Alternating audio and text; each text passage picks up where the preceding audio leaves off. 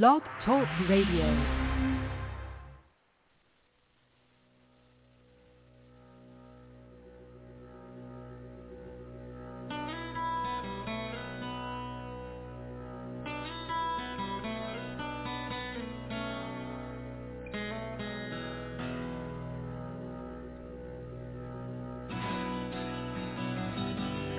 Welcome to Take Two Radio.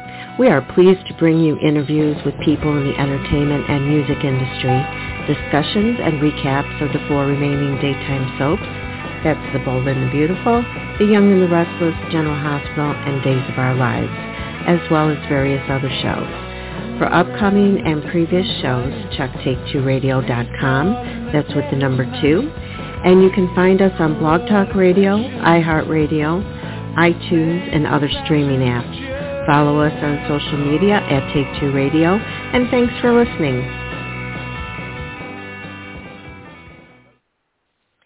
Oh, good evening, everyone, and welcome to Take Two Radio. I'm Pam, your host. And joining me tonight, I think that we pretty much have the whole crew here. We have David, we have Candace, and we have Anthony, and we have Carolyn. Are No. y'all here? Hey, hey, hey. Hey. No, we don't have Carolyn. Hello. We don't. We don't have Carolyn. Okay. Well, maybe Not- Carolyn's a little yet. bit late. Pardon? Yeah, I think she might be late. Okay. Well, let's get on with the fun. She can join us when she joins us. so, well, tonight we have a special guest, and we're very pleased to have with us actor, writer, producer, director, a guy of many, many hats, Bryan James. And many of you may remember him from the hit web series Youthful Daze as Drew Castle and his many personalities. And now he's here to talk about his new limited series Bloodbath as well as other projects. So we're going to give a warm welcome to Bryan James as soon as I can press the button here. There we go. Hi. Hey, Thank how you Hi. doing? Nice introduction. I appreciate you. I appreciate Oh. all of you guys. So cool to be here. Thank you. Thank you for joining us. We're so excited to talk to you tonight. So we have a limited amount of time to speak with you because we know that you're very busy. So why, let's get down to the nitty gritty. Yeah, Sounds good. okay. Well, tell us a little bit about how you decided to get into the entertainment industry. Everybody's always curious about that. Totally. Um, I wanted to go on to independent study when I was in high school because I just knew in my blood, like I'm an actor and I'm here to tell stories. And um, my family was like, no, you have to complete high school. So immediately after I completed high school, I moved to LA. I started studying acting. Her name is Ivana Chubbuck, and I had Googled at the time just kind of some acting, you know, thespians that I really admired, like Jake Gyllenhaal and Jennifer Aniston and Halle Berry. She's Ivan Ivanka Chubbuck has like coached with a lot of people, and so I worked with her, and that kind of like led to getting an agent and a manager, which led to auditioning, and I I I was pinned for a couple things, you know, that I didn't get, like Grey's Anatomy. I've gone into them a lot, and and then I did book um Rebel Without a Cause. It was like a James Dean short project, and then immediately after that, I started to do Youthful Daze, and then everything becomes a blur because Youthful Daze was like five or six years of a lot of hard work, but uh that's yeah, it kind of just was one step at a time, but that was that was my journey so far. But that is huge. I mean, there's not a lot of people that step into acting and get to where you are so quickly. At least I think it's quickly because I don't know how many years it took you to Thank get you. to where you are now. No, I appreciate that. Yeah, it's hard work and there's no guarantees and it's not an easy thing to do. So I appreciate you recognizing, you know, that because it is uh it is hard. Yeah, well, you definitely are talented in so many different ways. So, you know, that was a huge stepping stone to get you where you are today. Thank you. You're welcome. I appreciate that. You're welcome. Now I know that you created, you star, you direct, and I don't know. I think you produce. I don't know. Maybe not in your new series, Bloodbath. No, I do. yeah, I tell jokes yeah, like it sounds like I did the craft service as well. You know, I was to say, it's just like you gosh, have your so many finger things, in every right? pie. I know, right? Yeah, I'm the, I'm the production coordinator as well. COVID onset COVID tester. No, which oh we did have. Gosh. But yeah. But no, yeah, when, when I hear it, it sounds like a lot. So I just try to like make fun of it, even though I do do all of that. It, like, you know. well, I can imagine you go home either elated or exhausted or a little bit of both when you were creating and, and doing all these, you know. No, totally. That's well said. well, we're really, really excited for it to come out on November 12th, um, and it's blood bloodbathtv.net where we'll be able to view it. Yeah. Correct? Yeah, you can go there now and pre-order it, and then right on November 12th, it will drop at midnight. I'm very excited for you guys to see this. Oh, we are too. I mean, the trailer, it's very action-packed. There's drama, there's suspense, Yeah. there's like everything. Why don't you go ahead and share you. with our listeners what Bloodbath is about and who's in it and all the yeah, good yeah. stuff? Definitely. Bloodbath is a cop drama that takes place in the last year, and it actually starts right before the last election. And I play a character named Mark, um, and he's a Democrat, and that comes into play because he gets partnered with this other guy named Barry, who has been friends with him for many years, and he's a hardcore Republican. And um, just the climate of what we've all been living through, they they the title says uh, you know, hints that, Yeah. that it doesn't go well. And it's like um it's interesting because we touch on COVID and we touch on obviously politics and just kind of everything going on in the country. But it's also entertaining and there's a lot of twists and turns in a classic kind of storytelling structure way. And I think that people will really be surprised by it and hopefully they will be moved by it because, you know, it's got a lot kind of intensely going on for it. I work with primarily Jacob Young, as I'm sure you guys know. He's amazing, and he Mhm. also produces this with me. Yeah, he's the sergeant, and so um I was saying to him that it, it's a totally different context, but I remember we were doing a rehearsal once, and I was saying it felt like I'm Lois Lane and he's like Perry White because I'm always going to him trying to get something, you know, and I'm trying to like get something out of him and move, and I'm always moving around like what he's like feeling and what he even because he's in charge of the whole thing, you know. So it was like Mhm. really fun to play in scenes with him. And Guy Wilson is in this, and he plays Mhm. kind of like a middle of the road like cop. Like if I'm really aggressively opinionated one way, and then the guy Barry Philip Boyd is his name, and he's really talented. I, he's been on General Hospital in the last year, I believe, and so uh, he's was really fun to work off of too. And so, and then Guy Wilson kind of comes in and like is kind of influenced by both of us, and it's kind of like which side is he going to go on? And it's just like there's like a power struggle going on internally in the police station. And then another character like that's a main character is Andrew Chishita, and he was my former partner. But there was something that happened that you know you kind of will have to see uh, in the show, but that kind of drove an, an issue there. So there's like a lot going on. It was, it was really fun working with all of these people.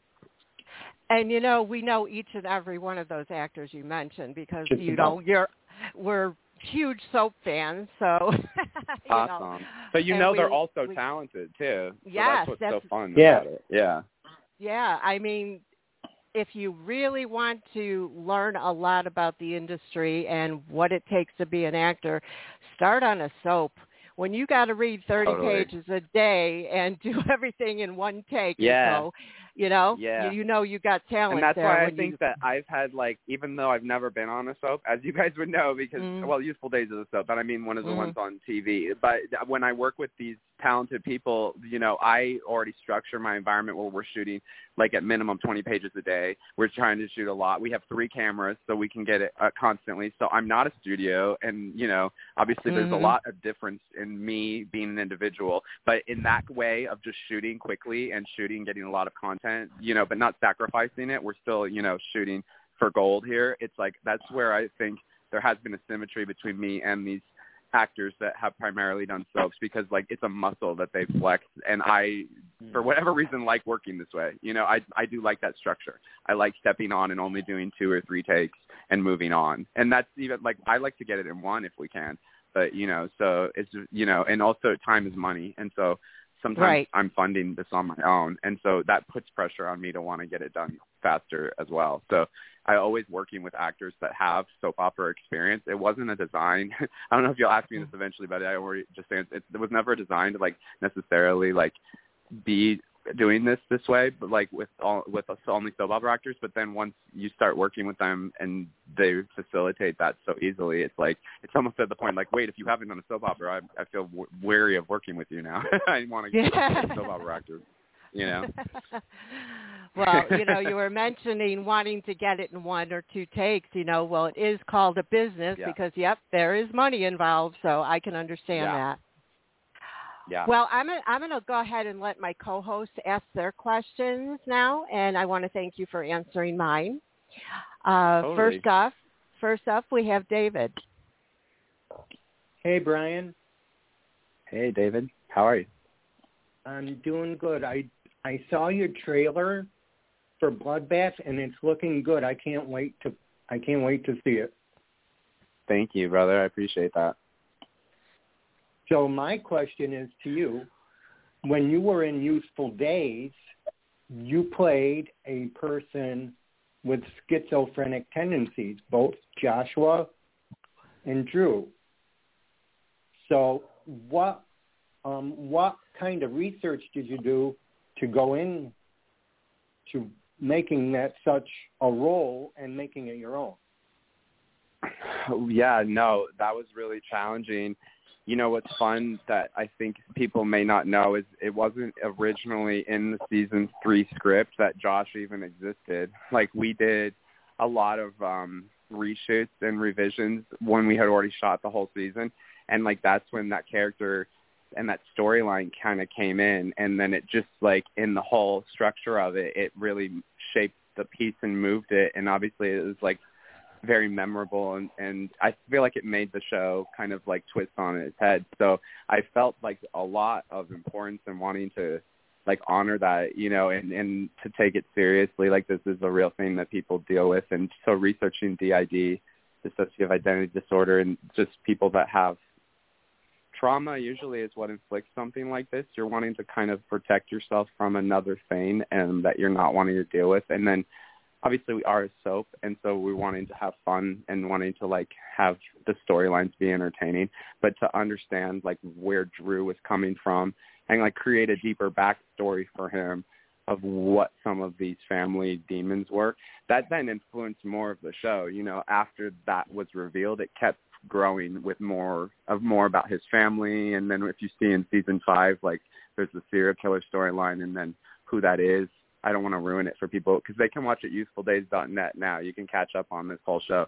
But uh it's kind of like all that trauma and stuff is like it really helped me shape the character. So to answer your question it's like it's not like it was like researching that and then putting together like in in Drew's case like what would have been these things that would make those triggers.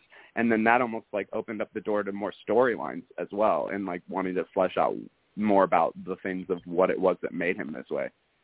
So yeah, it's it's oh, it, and it was a constantly evolving thing. So when something was working on Youthful Daze, we would run with it, and I would run with it. And when something wasn't necessarily, it, we would just drop it. You know, as I think that happens a lot when you're doing a, a structure of a show that's ongoing and not stopping. Because that was the thing about Youthful Daze too, is we had said we weren't ever going to go away, and so we were just constantly cycling out. Every, it's very ambitious of me. I worked as hard as I can for anyone that wants to know, like, why did I stop? I just didn't have any, any more money. like, I literally, like, uh, you know, I literally almost became homeless, you guys. But uh it, I'm okay now. But yeah, it's Good. like literally yeah, yeah. I I I I had told myself at the time I was just going to do like this never-ending thing and I love it too. You know, I love always being on set. So, I mean, it was a fun ride. Oh, that sounds like fun. Thank you so much for answering. Yeah, yeah totally. Thanks. It was a great question. Thanks, David. Uh, Carolyn, you're up. Hi. Hi, Bryan. How are you? Hi. Hey, I'm good. How are you? Good.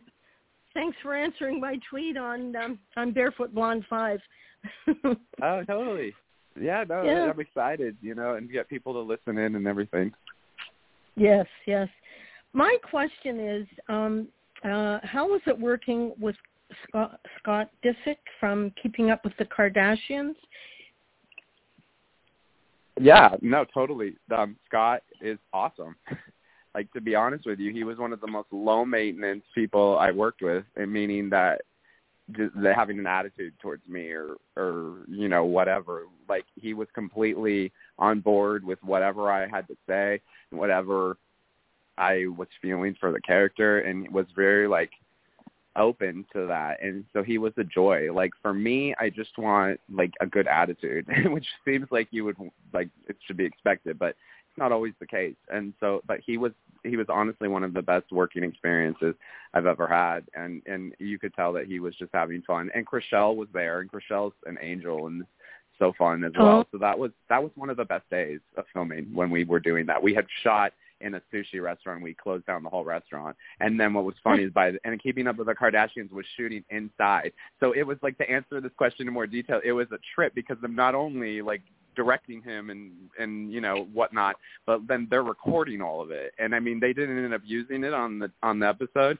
but uh they did have it if they wanted to. And then sure enough, like by the end of him being there for like four or five hours, like paparazzi came, and that was interesting Right. to me because you know what I mean. He's just he, he was so unbothered, like it was just you know another another day. but for me, I'm like, Well, um, my- how did they get yeah, here so my, quickly? my question, Yeah. my my question came up because I was going through your bio and some of the interviews. And have you ever thought of being a life coach or a motivational speaker? I love your, I love your Thank you. attitude. Love That's nice of you. Yeah. Oh, you're you're sweet. I mean, I feel like that's part of me. So if you have like felt that from me, that just naturally will come. I'm like I feel like therapy and acting are like two sides of the same coin. Like think about it. It's like when I'm trying to break down a character to play them, it's like you really have to go in there. And then why not do that in your own life as well? And so it's not always like comfortable. But when I was 19, like when I was studying with Ivana Chubbuck, that's when it, I, I really started being pushed in that direction. I mean, I was only 19, and they were kind of pushing me to like, well, what do you really feel? Like because we're trying to Uh-huh. find the in betweens for the character, and you know, like what we're gonna really like kind of uh, beyond the page, so to speak, put into the part. And so that's where that comes from. So I don't know to answer your question. I could see myself doing things like that because it is a passion of mine. But I'm more, I'm just passionately happy to connect to people. So whether it's connecting through art primarily or connecting through conversation about the art or like we're doing right now, like it's all just awesome to me. So I appreciate you and, and um, yeah, thank you. Well, I love your quote. If it's not okay, it's not the end. Mm, that's totally true too, right? I believe that yeah. a hundred percent. Thank well, you, thank you very much for taking the time. Yeah, it was. Uh, it, uh, Yeah. Thanks for your input. Thank, Thank you guys. Okay, uh, next but uh, not last, we have Candace. Hey Bryan, how are you doing? Hey Candace, how's it going? It's going good. You know, living life, being creative, talking to you, Nice. and getting ready to eat sushi later. That's what that's that's life right now. That's a Thursday, right? so I haven't had sushi in forever and a day. right. Thank you, thank you, Anthony. so as mentioned, you got Youthful Daze, you got you know Bloodbath, which is November twelfth, but you also have Yes. two upcoming projects, Reckless and The Wonderful Wendells. Can you tell us more about these two projects, including Reckless? Because this sounds kind of good. Yes, and actually earlier today I was talking about both of these to my friends, uh, and I oh, I spoiled all the whole plot to both of them. I will not do that now, but because that's like, and then this happens, and then this happens. So I'm very excited about both of these shows. Well, the Wonderful Wendells is something I've been trying to film for a while. Um, it's a family drama. It's a mystery. Uh, so there's twists and turns in it. It's a limited series. Um, it's going to be me and two other actresses that play my sisters, and I don't want to spoil anything, but it's just kind of like the sins of the family, so to speak. Like like there's lies in this family, and and there's different things that have gone on, and it's like it's a kind of about like how you're affected by a family if they love you or or if they don't, or maybe they love you in a twisted way, and how that can like shape you as an adult. So I really really like and I think that that will be an impactful piece for people.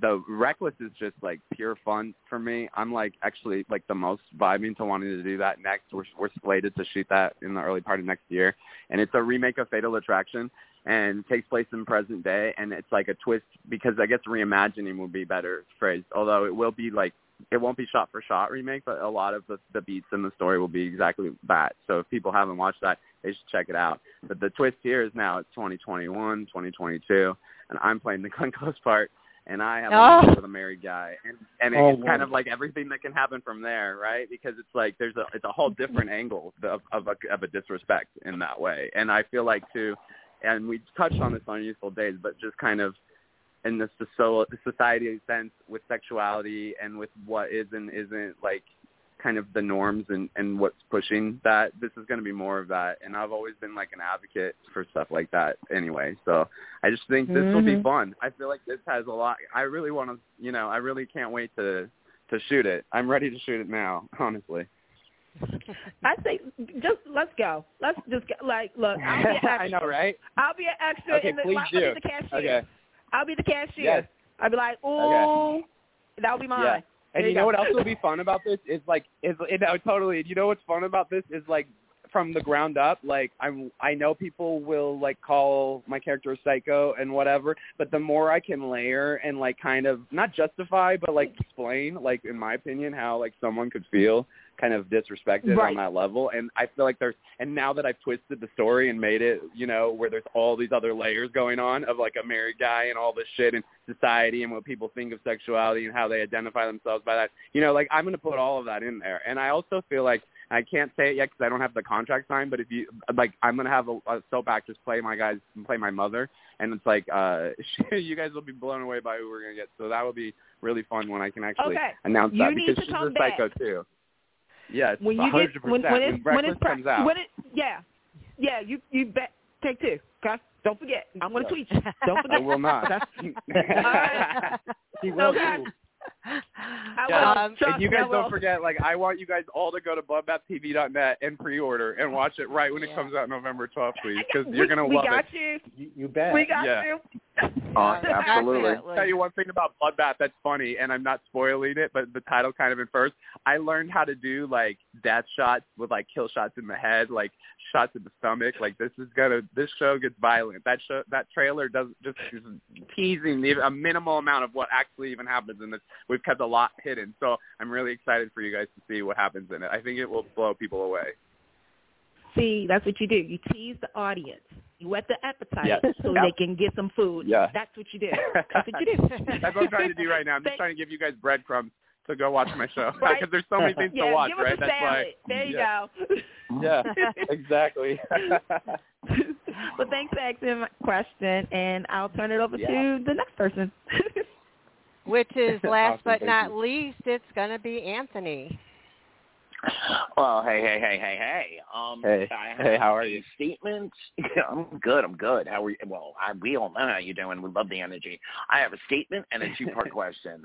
Um, okay. first and foremost, as someone from the LGBTQ plus community and an activist, you go, boy. Um, but I love the hustle. You know, if Hollywood Yeah, yeah. or whatever business you may be in isn't doing it the way you need to do it, then recreate it and do it for yourself. Love the hustle, my my brother. Um, Thank so I have a two-part question, and it's about bloodbath. Um, so the Mhm. first part is, you know, with the world, you know, and especially our country being as polarized as it is right now, and the subject matter that you're taking on, um, why did you want to do bloodbath, and and what are you expecting the conversation to, you know, to be around once it premieres? You know, how what do you think the conversation is going to be like? That's a really, really great question. Um, so Bloodbath, I have to tell a very brief story to answer this. It's like the way this was kind of formed is like me at my buddy's house like a year ago having a completely different political view than me and like in my opinion trying to inundate me into that environment and then me combating back like with at him and then like realizing like a 14 year friendship was about to like be over over this stuff and and just I lean in when it's uncomfortable or when it's like interesting or when it's like kind of like something Yeah. that people aren't necessarily. So it's like it that ties into like stuff on youthful daze and and you know like reckless and what I'm trying to do with you know just like norms and gender and sexuality, but that also goes with now unfortunately the political climate we're living in. That is now a reality of day to day basis.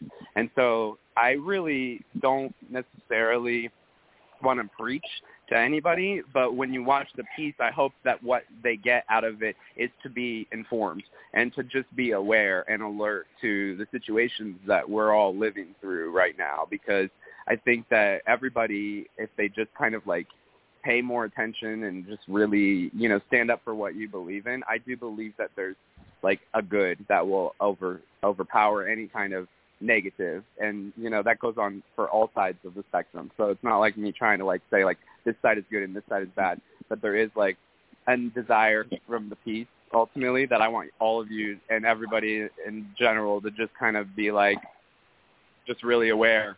Because I did like I did a lot of research about just kind of everything that's going on and whether people you know are 100% on point with what they think or they're completely a lunatic. Like these are the things people think and like these are where things will go. So it is kind of like a red flag because it does get violent and there is a lot of death in the piece and so um hopefully people will ultimately just kind of take a breath and then want to be better want to want to like be like well I don't want that to happen. Let's not get that extreme here.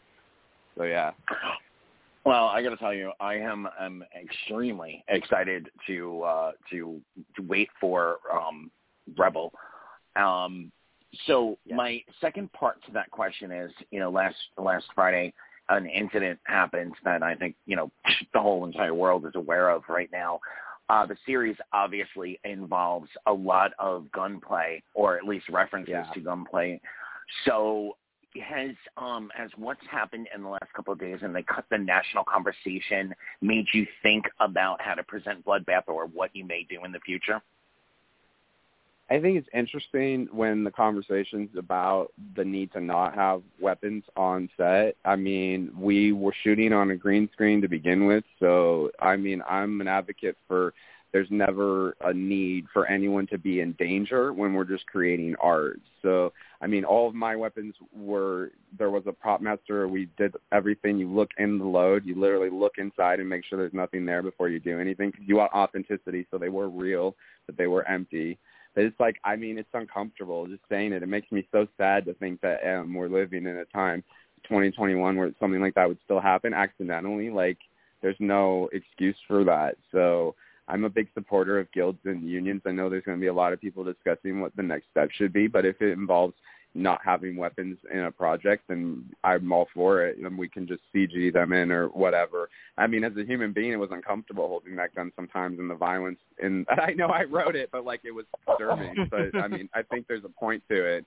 But yeah, we want to always make sure that people are safe um, because we're just telling stories to want to, you know, entertain and educate and inform. And so we, it's tragic. It's it's devastating to have anyone not only be harmed but to die because of that. So I hope there is Awesome. some kind of reform. Yeah. Well, thank you so much for for a coming to the show and and answering our questions. Um, I hope you can take um, Candace's and uh, uh, Candace's and my virtual um, under five applications right now. Yeah. for when you start filming. Right? You guys have to be in this. Yeah, it'll be fun. You guys need to be in the I'm- bar I'm- scene when it all's going down in the beginning. There you go. Yeah. I can need, do that I need to be the best friend that that tries to check you. Like, girl, what are you doing? Yeah. This is not That's going the to end well, girl. Because we are we that. are redoing fatal we are redoing fatal attraction. So when I kidnap his kid, right? When I take him for ice cream or the roller coaster, you should be like, okay, it's enough is enough. Yeah. Hey, I want to be the one on the phone that that turns around and says to you, Didn't you see that movie Fatal Attraction? Girl, this is not gonna end well. I'm like, this reminds it reminds me of somebody that I used to know was very psychotic, oh, and Yeah. I, I can see the line. To see, I can see it now. no, totally. Okay, I know, right? Anthony, Anthony, are me and David and Carolyn Top Liver? We want to be involved too now. So there you go. Oh, yeah, you guys can be you guys can be the the clients at the yeah, table. you have to be in it too. Wait, we have two have to be at the projects here, so you guys Can't- can be in the Wonderful Wendels. All right, you Yeah. guys can be in the Wonderful Wendels. okay. and then they'll be I in can be the breakfast. I just don't want to Pam be needs the, to be the family psychiatrist.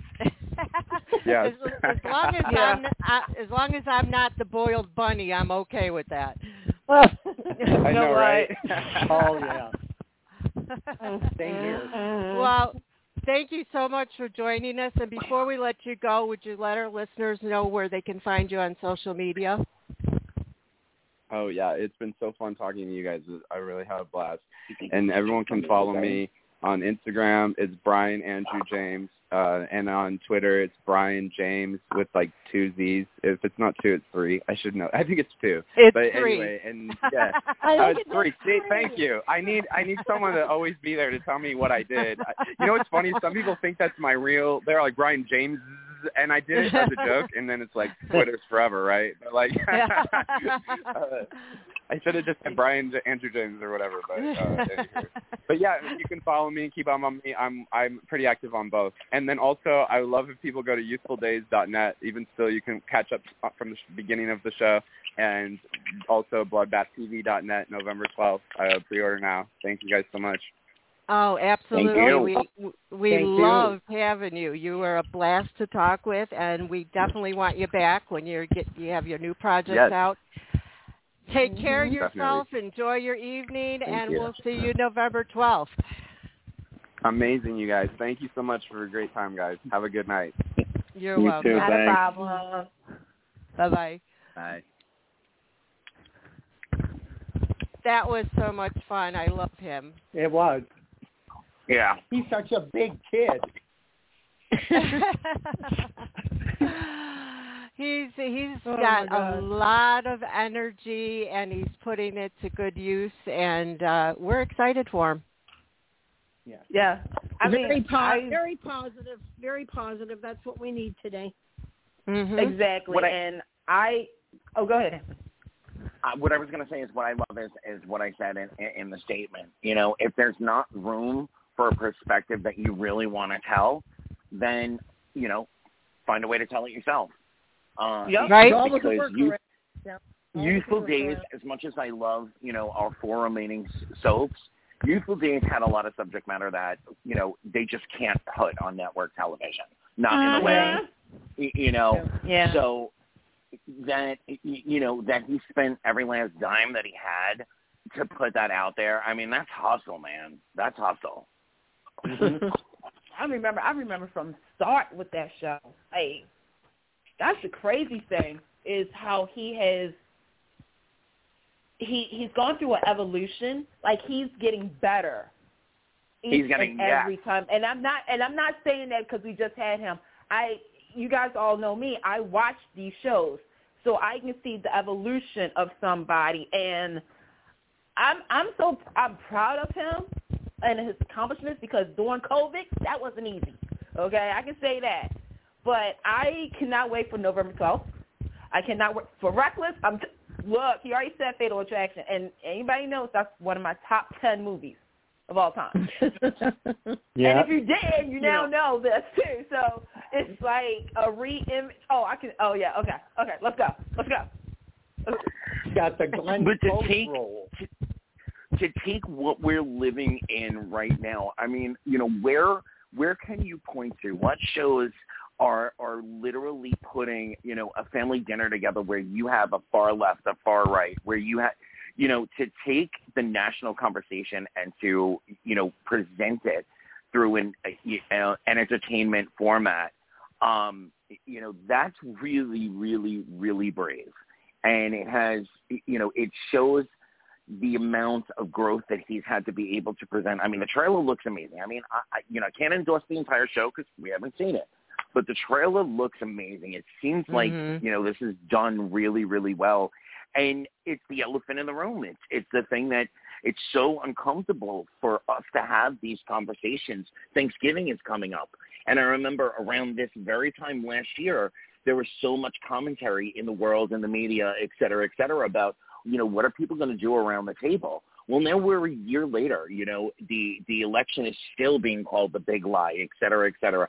We're still dealing with um, voter, you know, voter suppression. We're still dealing with police. Uh, I mean, the, the trial for Ahmaud Arbery started this. The jury selection started this week. All of these conversations are still so upfront in our, you know, in our daily lives.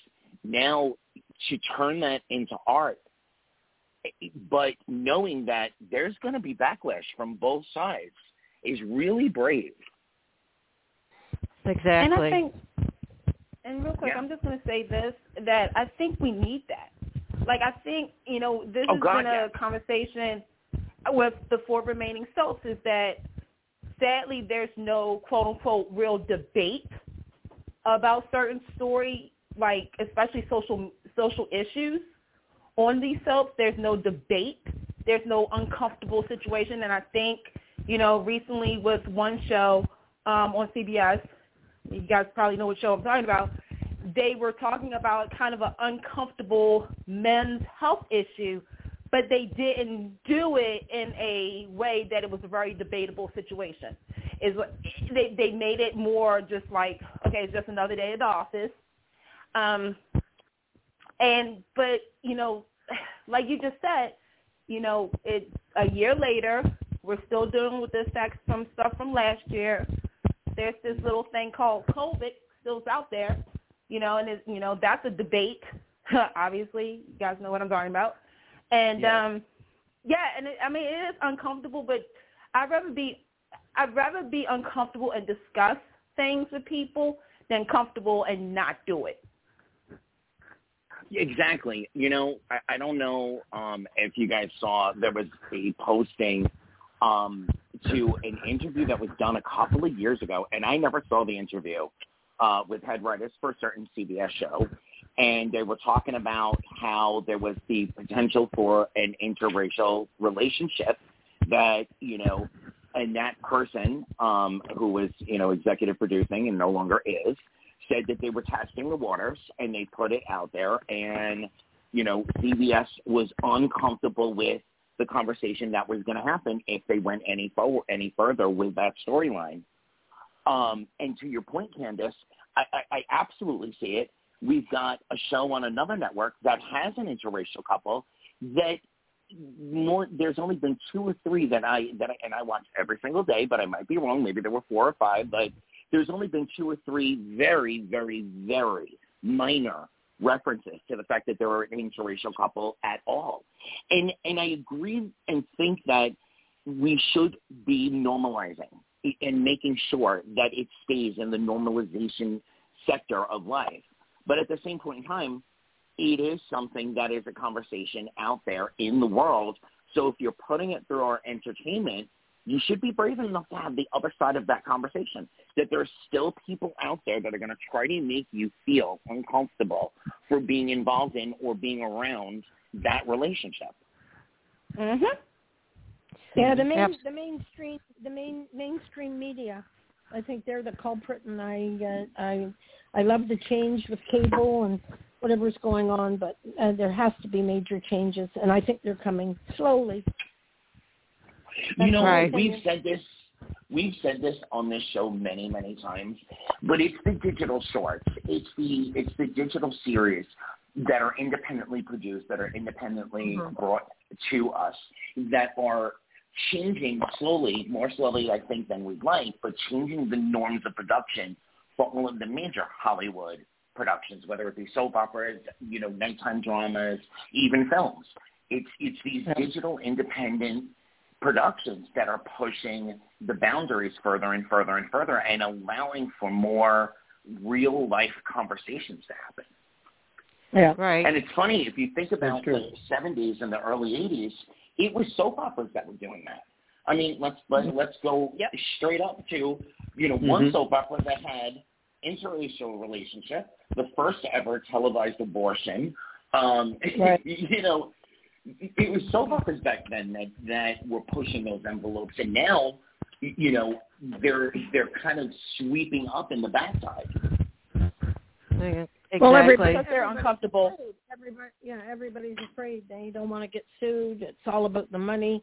No, it's But, uh, but it's it's kind of it's kind of crazy because I mean, you, you know, let like what was it last week? Last Wednesday was the 91st anniversary of soap. It was a as as I pe- I I guess I came up with it. I don't know National Soap Opera Day. And the thing is, is that you think about it, it's been 91 years of great storytelling. That's maybe debatable for some, but if you think about all of the topics that made fans uncomfortable, like you just said, abortion. You know, you had the religious beliefs about at that time gay rights. You had interracial. co- Look, Yeah. I still remember General Incest. Hospital. Incest. Incest, yeah. You had you had rape. Rape. Obviously, you know, child abuse, alcoholism. There was things that was very uncomfortable. You know, I mean, as I just said that, I'm thinking about the scene of Marty's rape when Marty had to be examined. And I remember Oh, my God, people yes. was not, you know, comfortable with that. People weren't comfortable with a male being raped. You know, it, and it and it said like like you said, you know, we're now in 2021. We've all I'm pretty sure there was this network called HBO that came out way before that that was kind of pushing the envelope. There was, you know, Aaron Spelling who pushed the envelope. It's sad to say this as somebody who loves this genre, as, but it has shelled. I always said it shelled itself into a box because they are afraid of opinions. Versus back in the 70s, William J. Bell was about to take Young and the Restless and roll out because CBS thought it was too provocative. It was too sexy. It was too sexy Yeah. for daytime, folks. You know, Agnes Nixon was about to say deuces to ABC because they didn't agree with her point of view as a female about abortion.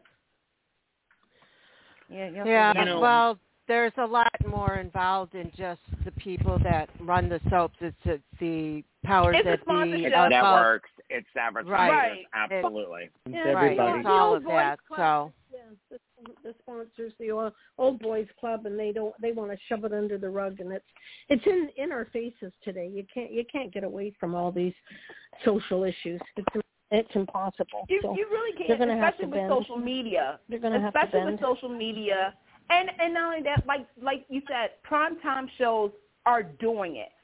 I hear it all the time. Like even with, I'm going to say this, even with digital soaps, like you just said.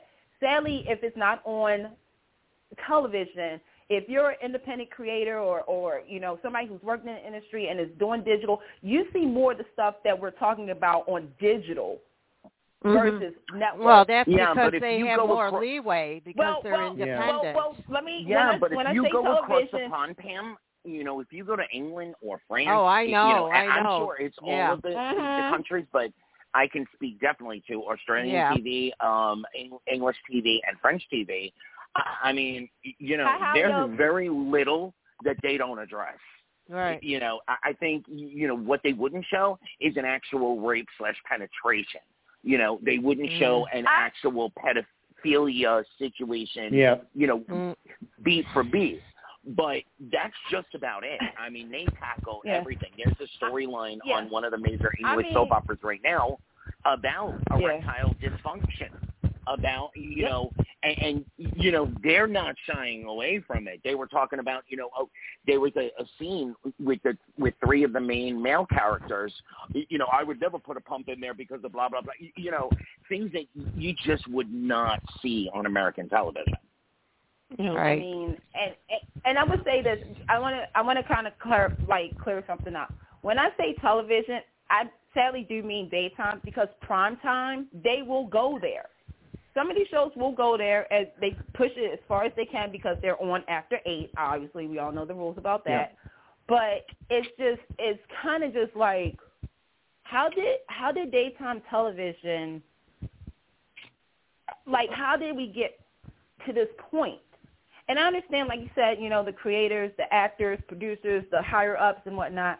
But I don't know, like I guess I always thought and I still believe that Daytime was there to tell us a story, to educate us, as mm-hmm. well as to entertain us, instead of I don't want to say I don't want to say this word because I feel as though everybody will take it out of proportion, but I will say why have have they stopped trying to push push the limits and push us as fans to be like, you know what, interesting. And, well, and the way I just said it, it's like kind of just like, wow, even as a fan, I am like interesting. It's interesting well, that they have done this, but you know. My thoughts on well, that is we don't know what goes on behind the scenes, and they may have want to pushed it to a certain limit um, or a particular, you know, subject or whatever, but yeah. had their hands tied. So we just, you know, have to have faith that they are working well, towards that.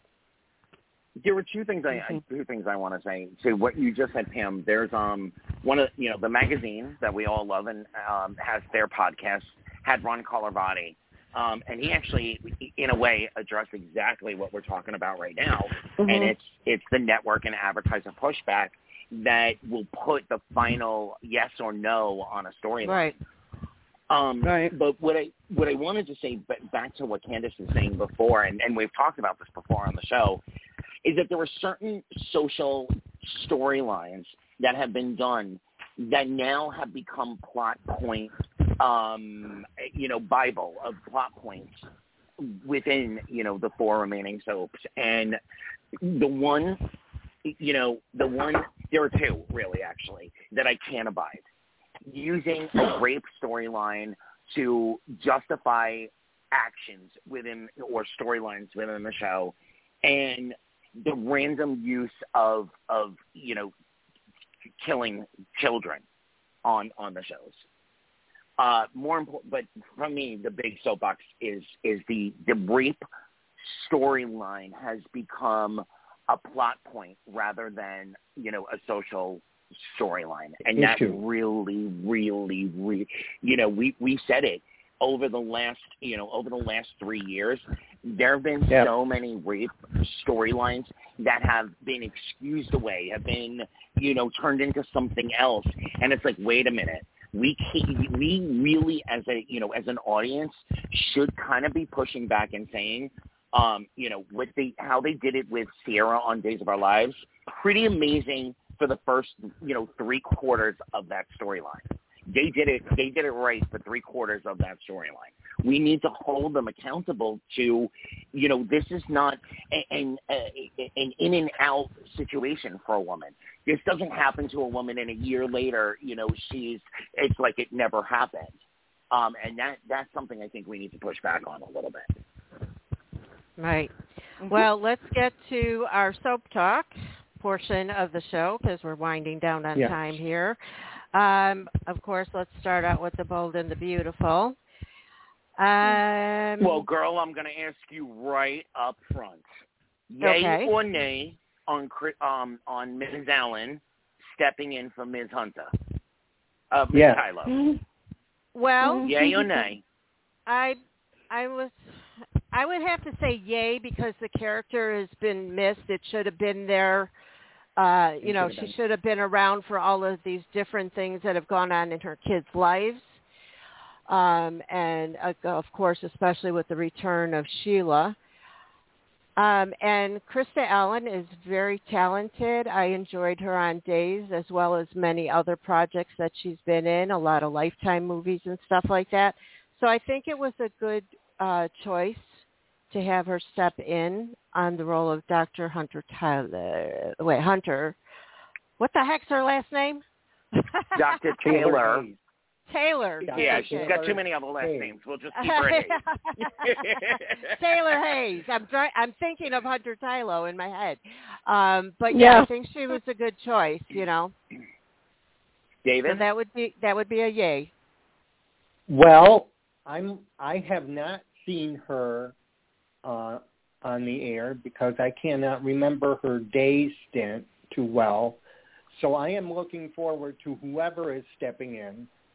And if you guys feel she is, you know her work more than I do, then I'll go with you guys. All right, Candace. Okay. Um, so I remember her from Days, and I think one, I, I, real quick, I'm going to pedal back on something. I do want it to be known because some people was like, oh, they didn't even ask Hunter. They did ask Hunter Tylo. He Yes. was unavailable at the time. That was a, a si- situation that Brad Bell always wanted. He wanted Hunter to return, but because, like you said, the character is needed. I I think of I'm thinking of why they're going to need this character too. And we'll talk about that as we get down the line. Um, I I'm glad that the character is coming back because, like you said, there's so many holes that she needed to fill. She needed to be there for her kids, especially now, Mhm. especially with Thomas and Steffi. What's going on with Brooke and and her who high horse moments. Um, and of course, like you said, with Sheila, because in honesty, I'm looking for that confrontation. Yeah. Out I am everything too. else, I'm looking for that confrontation because this is the woman who kind of set Taylor on a downward. You, you know, her life Yeah. never Down- was the same yep. after she was shot. And um, Yep. so I'm I'm looking forward to seeing because she she taped today. She's actually filming now as we speak. Um, and she So, starts I've December got a few- So Absolutely. I've got a few things to say on this. Um, first and foremost, when they reached out to Hunter the first time, they should have started the recast process then. Um, we've been Mhm. saying it. I, I don't know how many times we've said it right here on this show. We, we you know, Stephanie and Thomas, they need their mama.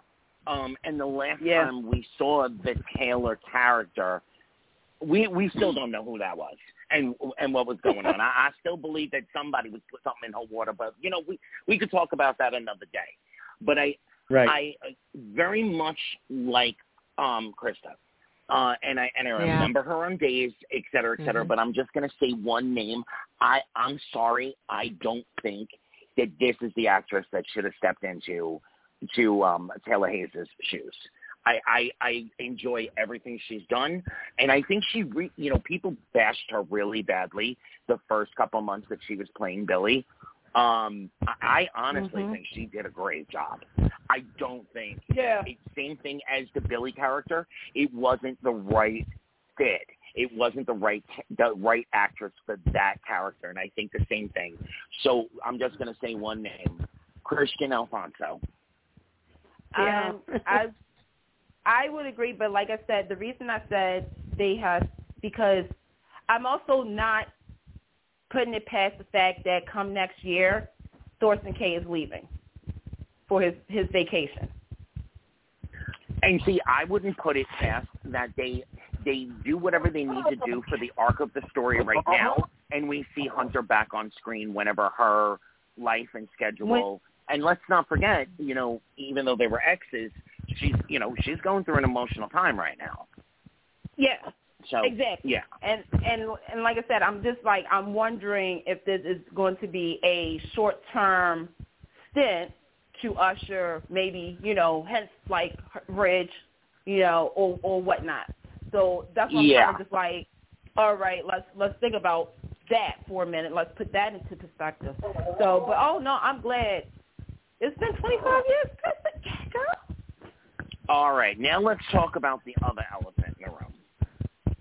It's it, it, it's been it's been a minute now. yeah, are it's been a you- minute. Are you all believing the Sheila? Um, ha- I don't even know how to put it. You know, reformation. Mm, no, Hell no. not not entirely. No. Okay, and the way She the reason hasn't that I ask that is, changed. She hasn't changed. Oh. Go ahead. are, are we headed for the ticky ticky boom boom that we didn't get the last two times that she was there, or are I we hope so. in fodder and they don't know what to do? Yeah. Well, I, I- think with and I'm her on with connecting with, Deacon, I mean that's kind of a ticky ticky boom boom right there.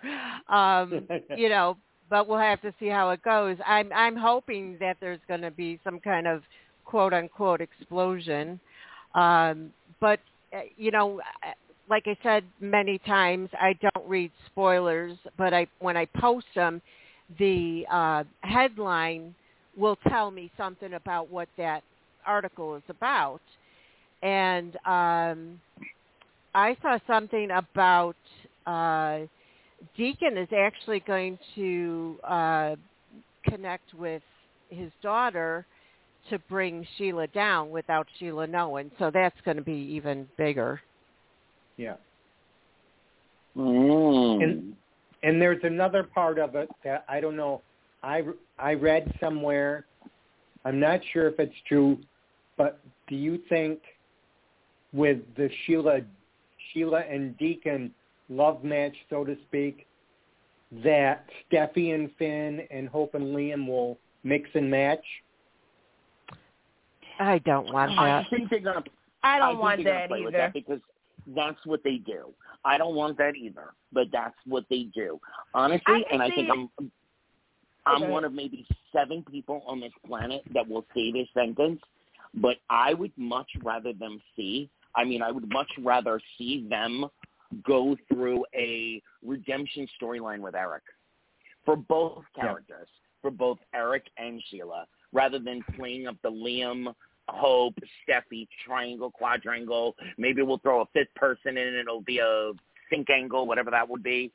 I'm so tired of mixing Hope, Liam, Steffi, and then seeing And now bass players, so to speak, like Ly- like Liam, uh, like Wyatt and Finn, come and go. But I'm so tired of seeing the back and forth between Hope and Steffi, you know, with Liam. I, I'm so tired of it. I, I I would I know. I relish anything else other than that storyline.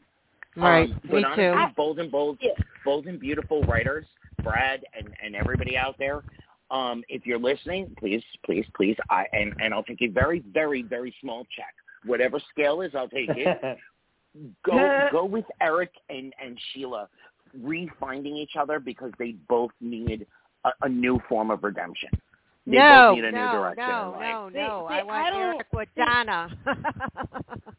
You know, okay, so here's the thing about the mismatch, and I'm just gonna say this: unless it's to serve a point to get back at Sheila, like to me, like kind of screw Sheila's mind up. And again, Right. what better way Right. of that of the of the fact that Brooke and Taylor's daughters were the ones to kind of take Sheila down. I mean, or or something. Um, with Eric and Sheila, you know what? That boat has sailed. mhm. It was it was a Mm. good time. It was a good time. I had fun. But I don't think for right now it's needed. I don't think Eric needs to see this is the thing. I don't think every character needs to be redeemed.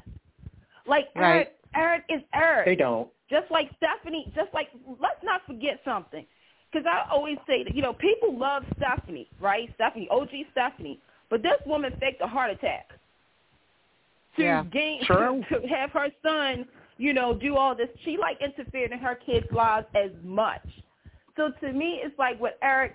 Eric has always been a scoundrel. He's always been somebody who was very undecided. He couldn't make a decision worth anything. He is sorry to say this, folks, a man. He's the typical man who thinks he is top dog. And sadly, the top dog couldn't get it up. And so, you know, now, you know, it was going through all of this. Wait, and everybody was Candace, like, let me oh, let me just present a different a different perspective to you, right? Um, Okay. I think rede- using the word redeeming was wrong. I shouldn't have I shouldn't have used that word. But um, what what if they went in the direction that he couldn't get it up, but then wait a minute, every time he's around Sheila, something's happening, and then they push the envelope, and it actually ha- whoa, it's up. Oh my God, you know, it's not that. I It's- see. Wait, Oh, hold on. Let okay. me finish the thought point. Okay. It, it's not that he he was manifesting something on a physical level. It was that you know every time a woman gets too good around him, too you know that the the relationship becomes too complacent. he- That's when it's feeling it, and he, that would go back to history. Every time him and Stephanie got too complacent, one of them was off feeling something with somebody else. What he's really needed all these years is a bad girl, someone that's going to challenge him in a way. And Quinn, well, hold up, and Quinn was the perfect foil for that, except she, what all that she cared about was redemption.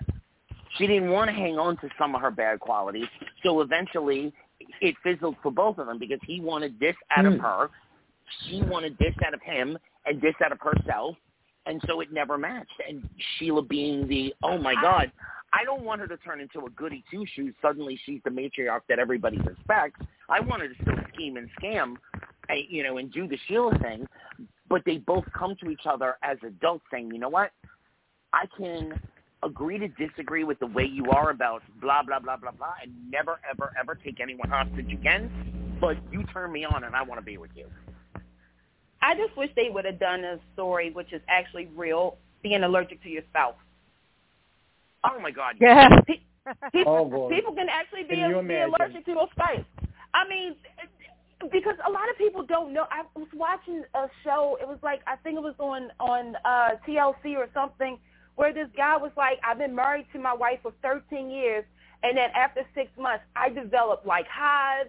And they was like, "Was it perfume or anything?" They was like, "No." They put him in a room, and like he broke out in freaking bumps. He started sneezing. He was allergic to her.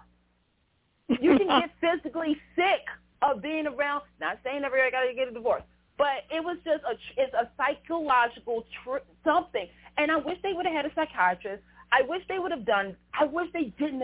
Uh, uh, Oh, honey, I I'm just, just gotta like- say, I'm you, so you disappointed give me hives, like and I I gotta go. right, but I don't want to have to is like, cream up every night before we go to bed.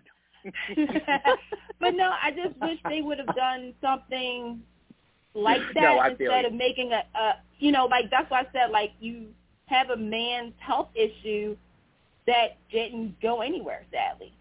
Um, and so yeah, I'm I'm kind of disappointed with that. I'm really disappointed. Great I- actor by beyond John Matette. Absolutely. and we we had this conversation two weeks ago on the show, and I really thought we were poised for an amazing story. And it's not, you know, it's not completely done. Maybe we'll be, you know, maybe there's a last, uh, you know, hail mary act in all this, but um, the potential, great. The execution, not so great. Pam, gotta ask you. Gotta ask you. Do you think that we're going to see Ted King come back? I I would hope so. Let's put it that way.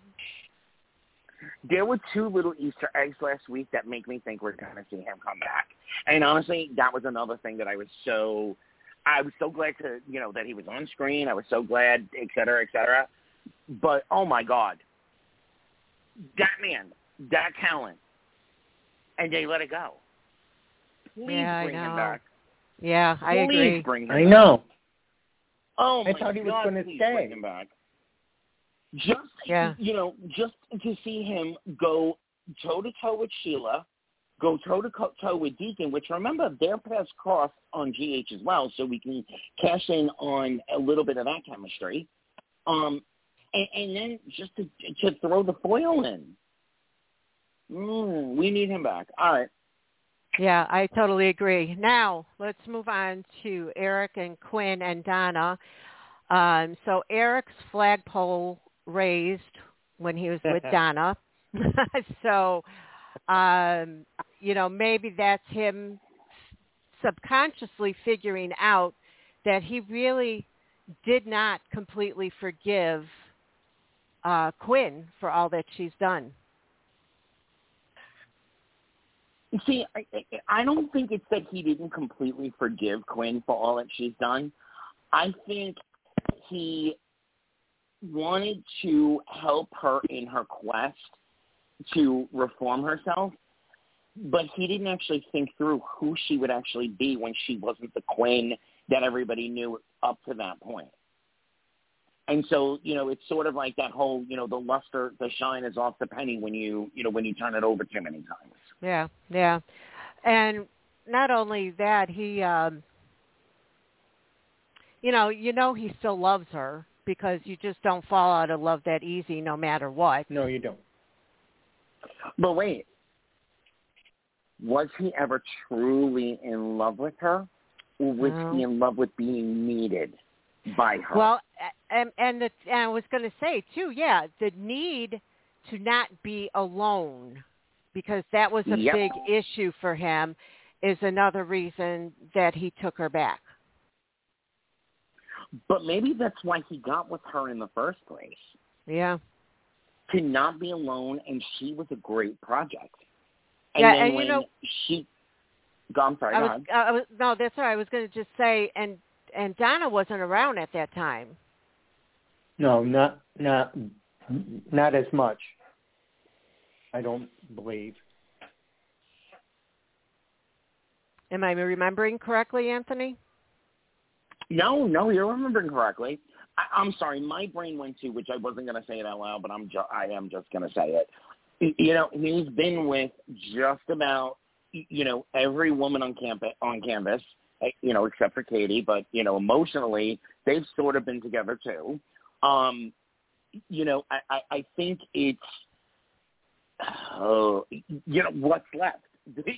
His granddaughter, you know, maybe not hmm. biologically, but his granddaughter or, or Hope.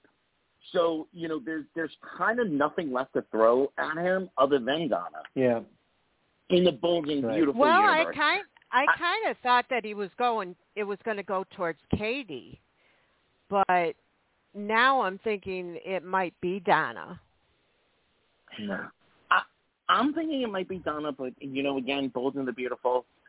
I really wish you would have explored, even if you didn't make it last. I really wish you would have explored Pam.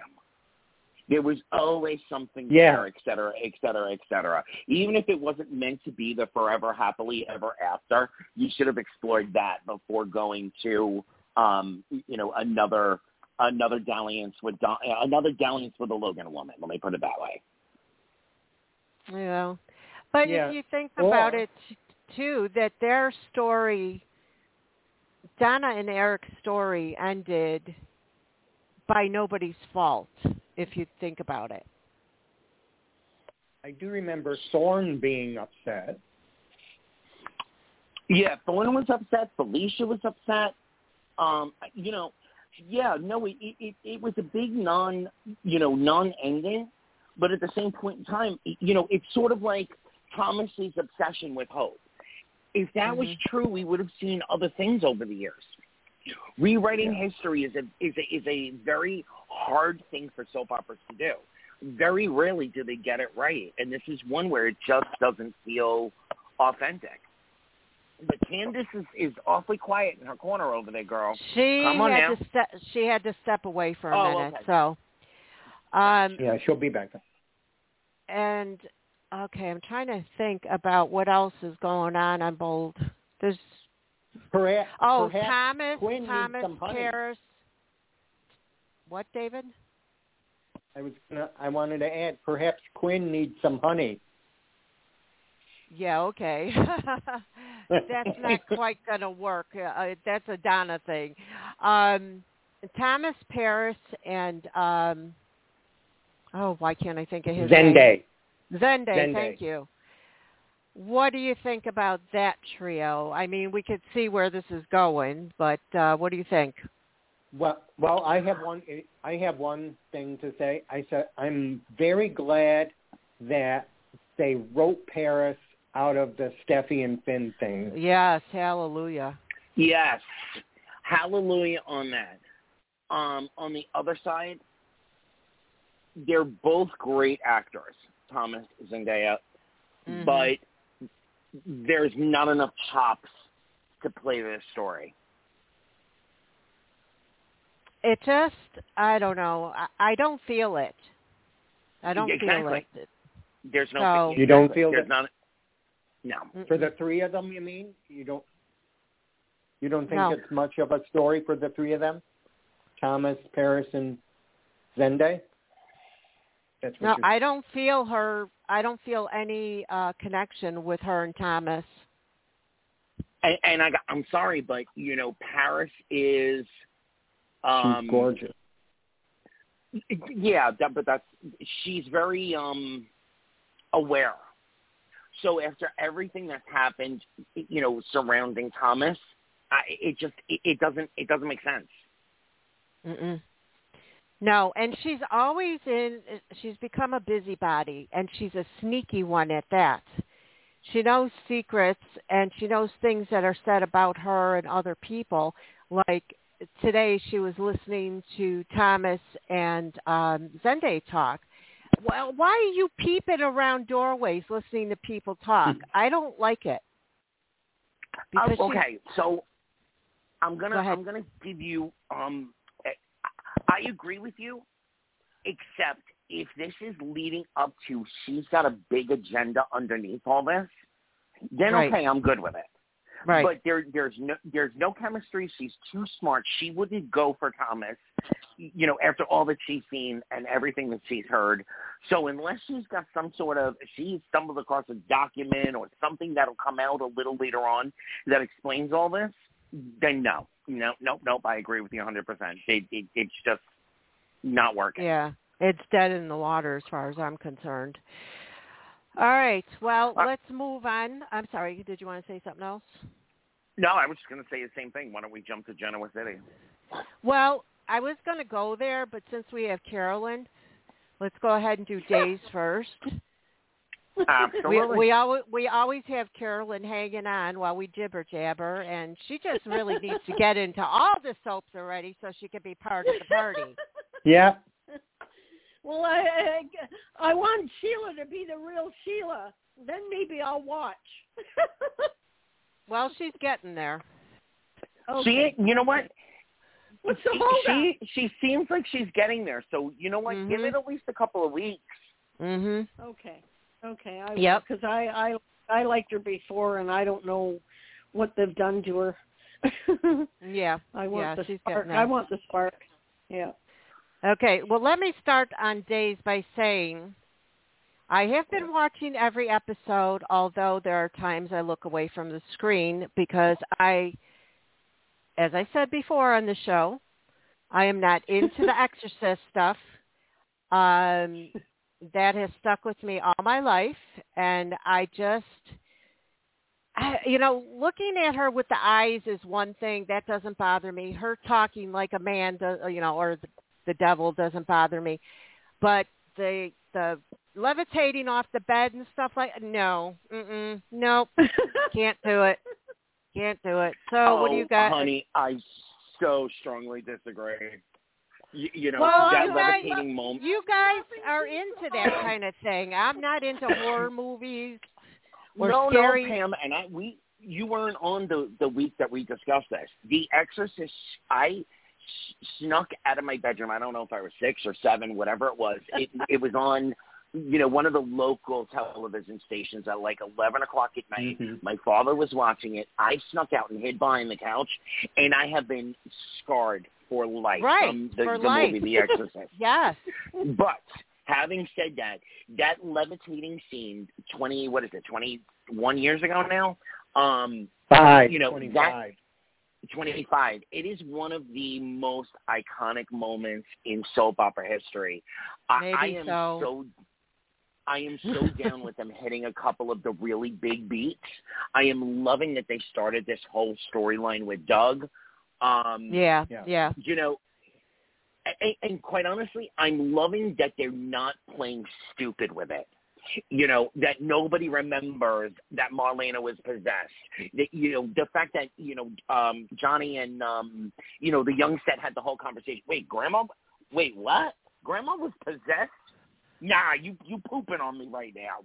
No, no, yeah, yeah, yeah, yeah, yeah. She turned into she turned into a panther, by the way. Yeah, yeah, yeah. She was flying around the room. You you know, often in in our shows things will come up and and, and it's like wait a minute there's seven people in this town right now who have come back from the dead are you kidding me that this is the right. biggest surprise right. of your life Yeah. seven Right. other people have come back from being dead so I'm, I'm loving that they're playing i'm loving they're playing it this way i hope that they don't drag it out to a point where it becomes utterly ridiculous Yeah. because right yeah. now it's fun I I heard Jan I heard January, and I'm I'm loving it because they're bringing uh, they're going to be bringing uh, Vincent uh, Azeri back, I mean, the way that they're doing this, and then they're bringing the the actors back, I I find it very clever. And Deidre Hall is having she's having a blast. I mean, she's she's showing her chops. I mean, uh, she was Yep. getting so boring, you know that.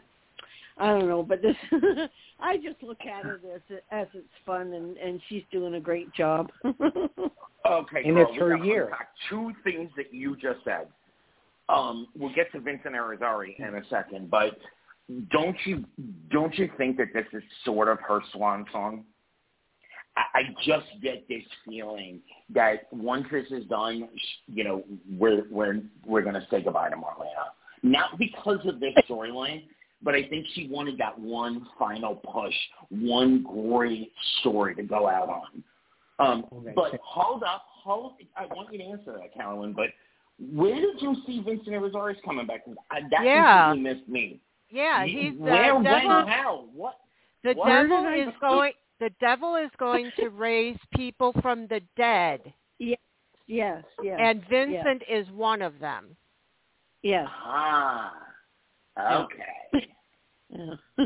So I'm assuming they're he's raising them from the dead to create havoc, and I I know there's two characters that are going to be. Um, resurrected, resurrected. Yes.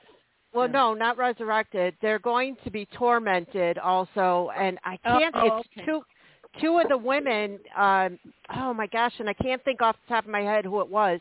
So I have a feeling that you know the these people that are going to be raised from the dead are the ones going to be tormenting the citizens of Salem. Yeah.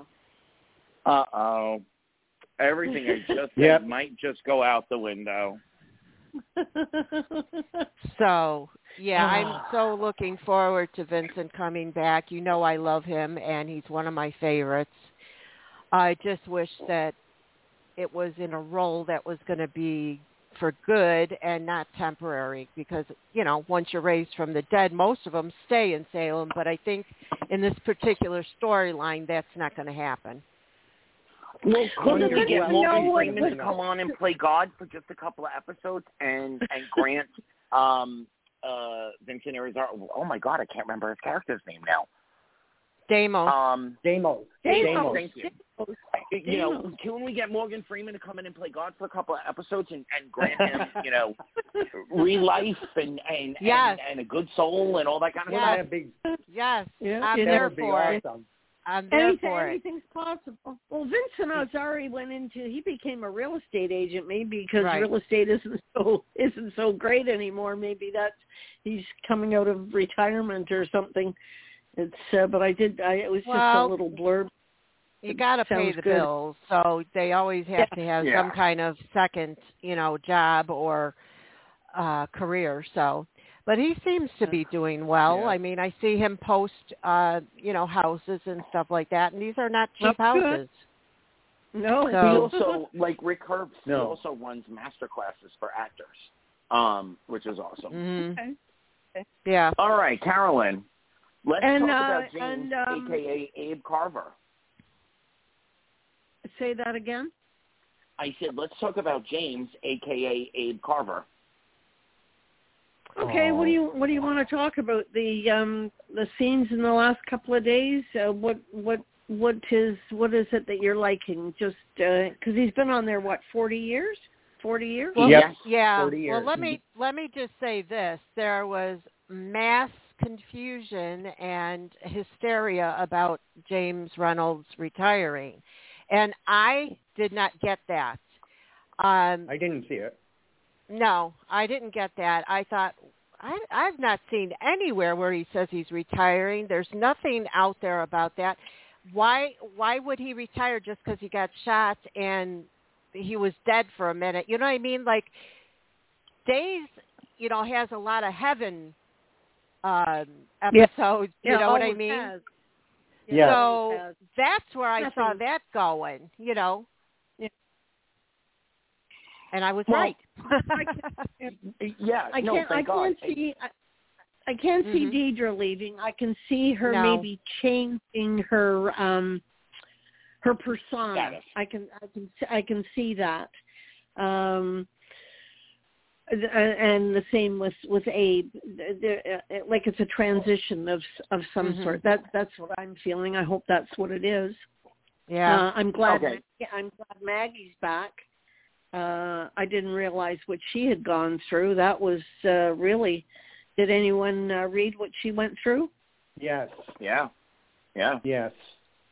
It was And she's Yeah, actually I, I she's actually uh, doing um soap opera digest podcast not next week but the following week and she's gonna bring us all through you know what the last two years have been like for her Well, I, I I made a comment on one of the feeds, and I because I'm a hairstylist, and I looked and I said, well, her hair has always really been beautiful, and I said, I said to my daughter, I said, I think she's wearing a wig.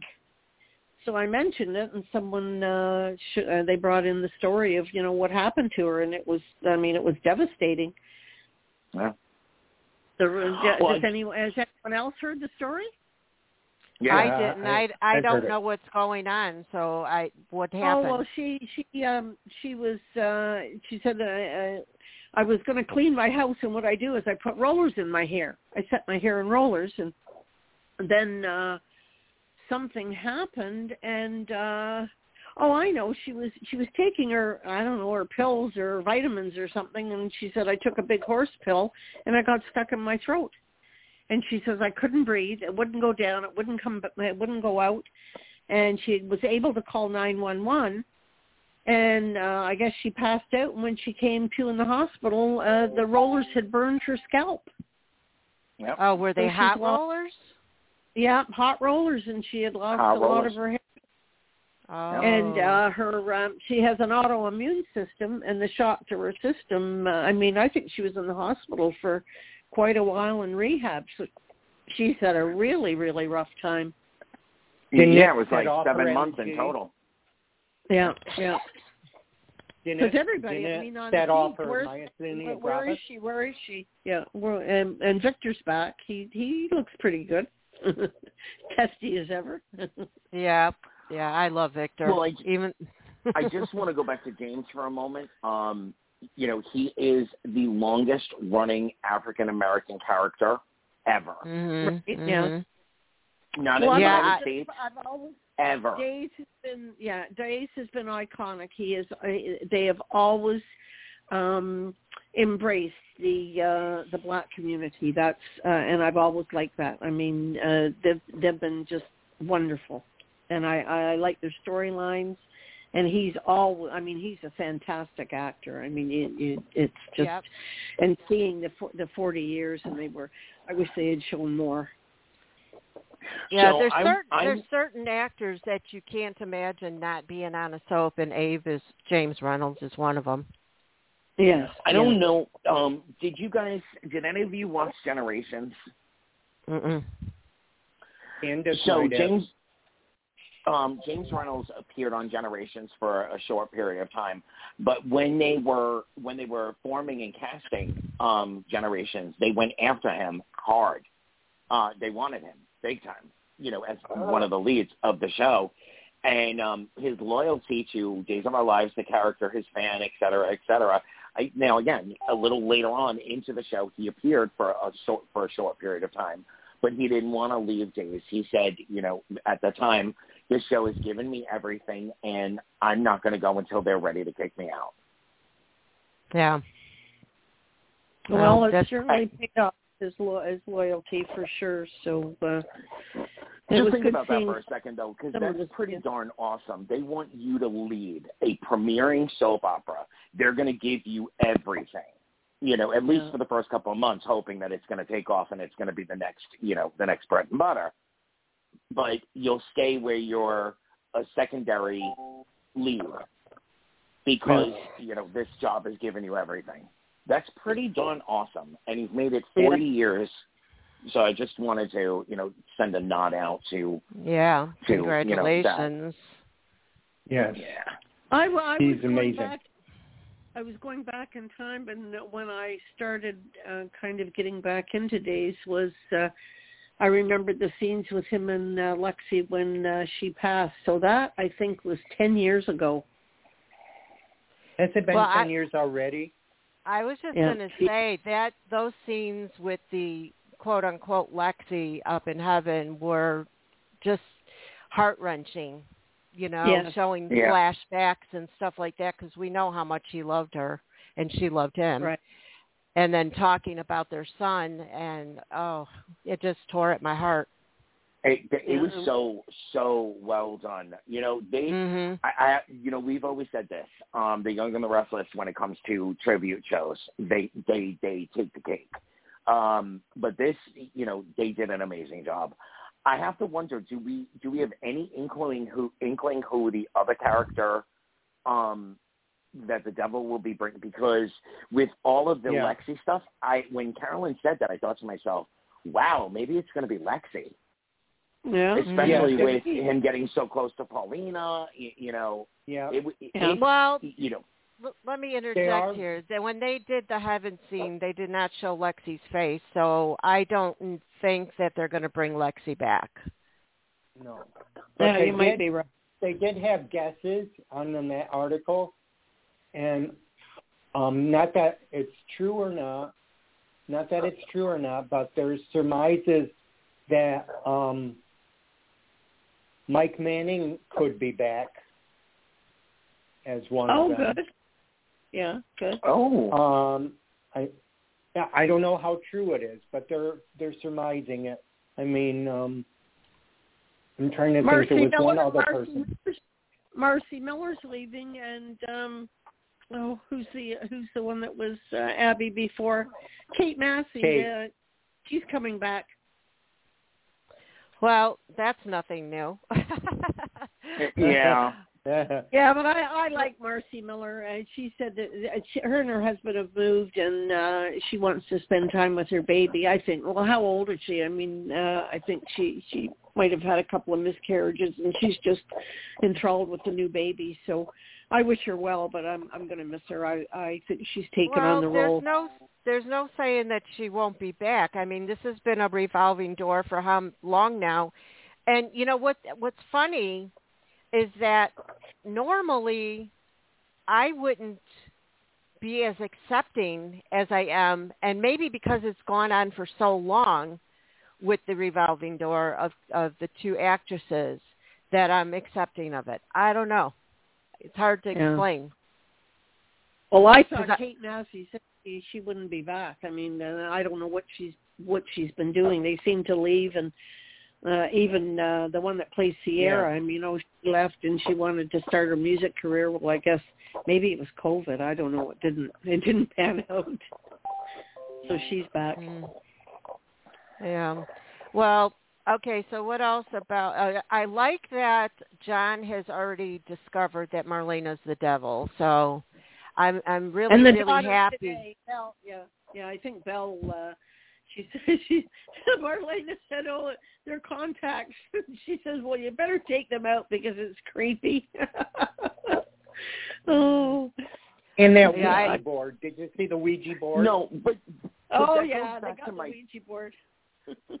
that goes back to my point before. You know, I, absolutely, Pam. I'm right there with you. It, it, you know, if they drug drag it out and John didn't catch a glimpse, e- other- either send him out of town or he's got to figure it out. Because I, I mean, come on, you know, Yeah. you don't Well, where forget she got- that. Where she got him locked up in the church? He said was No, the. DiMera crypt. He's he's in the Oh. crypt. DiMera crypt. I oh. didn't see today, so I the last Yeah, I no, saw he's- was was them. She knocked him out, and that's all I know. Yeah, well, he's, he's hanging now. No, he, Oh. you know, they had to go. They had to go there because otherwise it would just become farcical. You're not going to remember Yeah. the love of your life was possessed back in 1990, whatever it was. Right? Come on. I totally agree with that. So And EJ and EJ came in with the um with the ministers or the priest's outfit today. He's gonna he's gonna wreak havoc with the with them because now he's gonna be doing love scenes with Abby. Oh, that was funny today. it's it's Okay, it's so before we go on, before we go on to another soap, Carolyn, what's your what's your opinion of of this, EJ? Actually, I, I I liked him from the beginning, but I didn't like that that stodgy hair hairstyle he had. And so he's loosening up, and he's getting a you know a little curl on his forehead. And the passionate scene with Nicole, everybody went crazy on social media about that today. so well, I, I want I want to say that I could not imagine anybody else playing EJ, and it Yeah. took me a minute to get used to this guy, but I think he's doing very well as EJ. Um, Yeah. I d- also read um, an article that Daniel Goddard, who we wanted, was actually offered the role. And Oh, really? Yes, Hmm. and Yeah. he he turned it down because he thought it might only be a four week stint because that's when Days was going through their contact, contract negotiations. And I'm Oh. so I'm so so sorry that he turned it down, but I understand his reasoning because Well, I sure. totally 100% was on board for him to play EJ. But with that said, I do like this guy. Okay, No, I so think- I'm glad hey. you I'm glad you brought that up because I I actually do want to comment on that too. I I love I I- love this. You know, the first couple of episodes, I- I thought to myself, oh, I don't know, um, but Yeah. it was very very quick that that the shoes were completely filled. Um, as far as Daniel Goddard, Mm-hmm. I didn't like I- him. I didn't like him. I didn't like him with Sammy. I didn't see any chemistry there at all. It was no, and exactly, and that's why I really felt like Mhm. you know I don't know if this is it, but then he started interacting with Nicole, and there was that scene Yeah. with Marlena. Um, and now it's you know, gonna. yeah. Now it's gonna be with. And now it's gonna be with Abby. yeah. Um, No, as far as Daniel. Goddard is concerned, I, I feel like, oh my God, you didn't learn anything.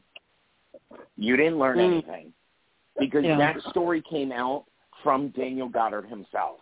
Um, Mhm. Yes, it's been confirmed by by um, uh, uh, Corday Productions, but that came out from Daniel Goddard himself, and it's like, oh my God, you didn't learn. First and foremost, four weeks on any show is amazing Right. because it puts you back in front Yeah. of the public.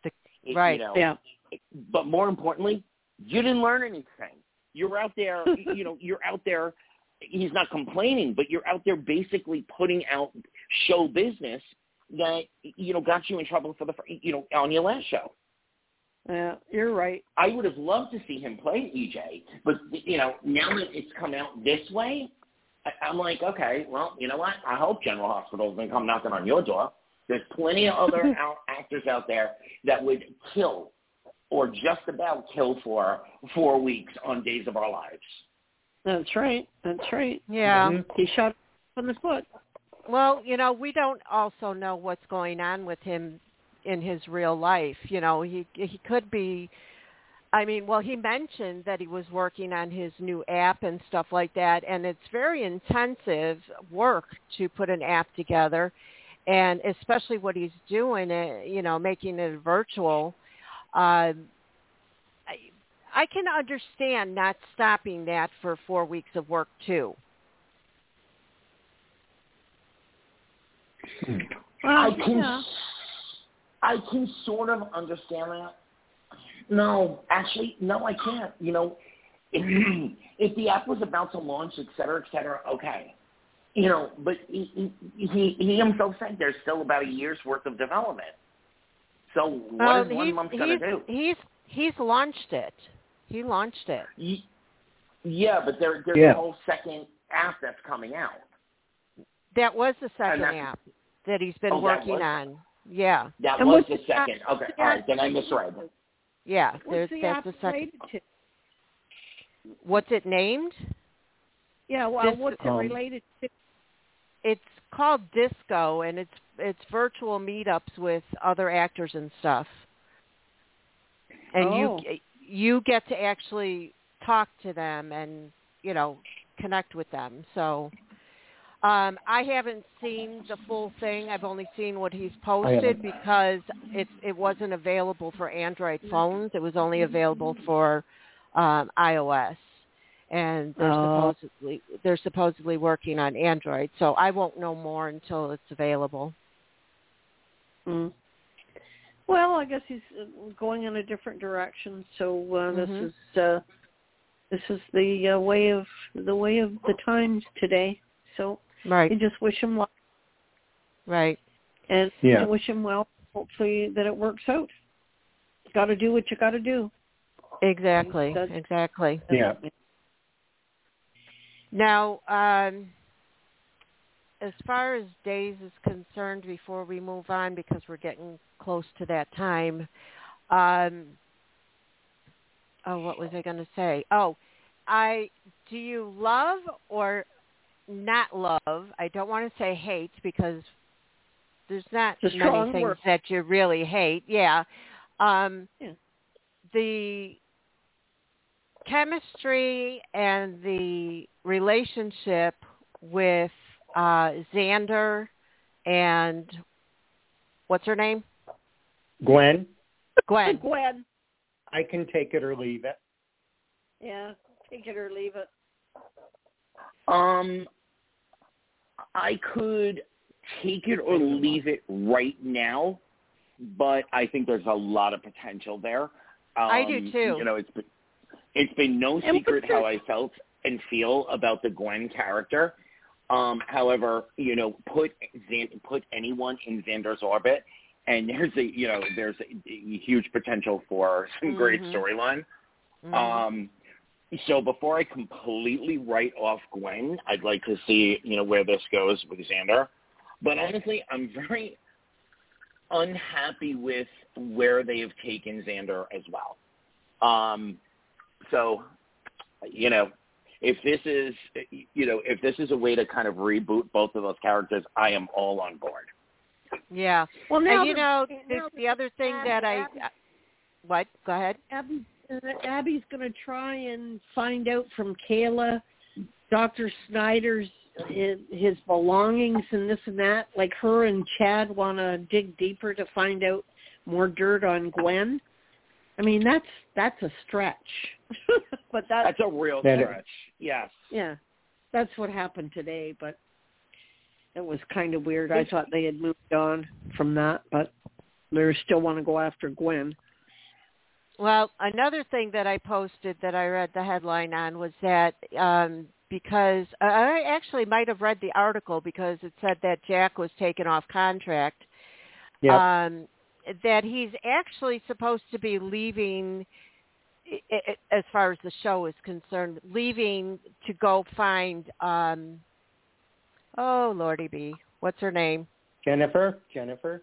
No, no, or, EJ. Oh, uh, uh, who is it? Xander, Yeah, who no. Xander was in love with. Sarah, Sarah. Oh, Oh, Sarah. Sarah. Sarah.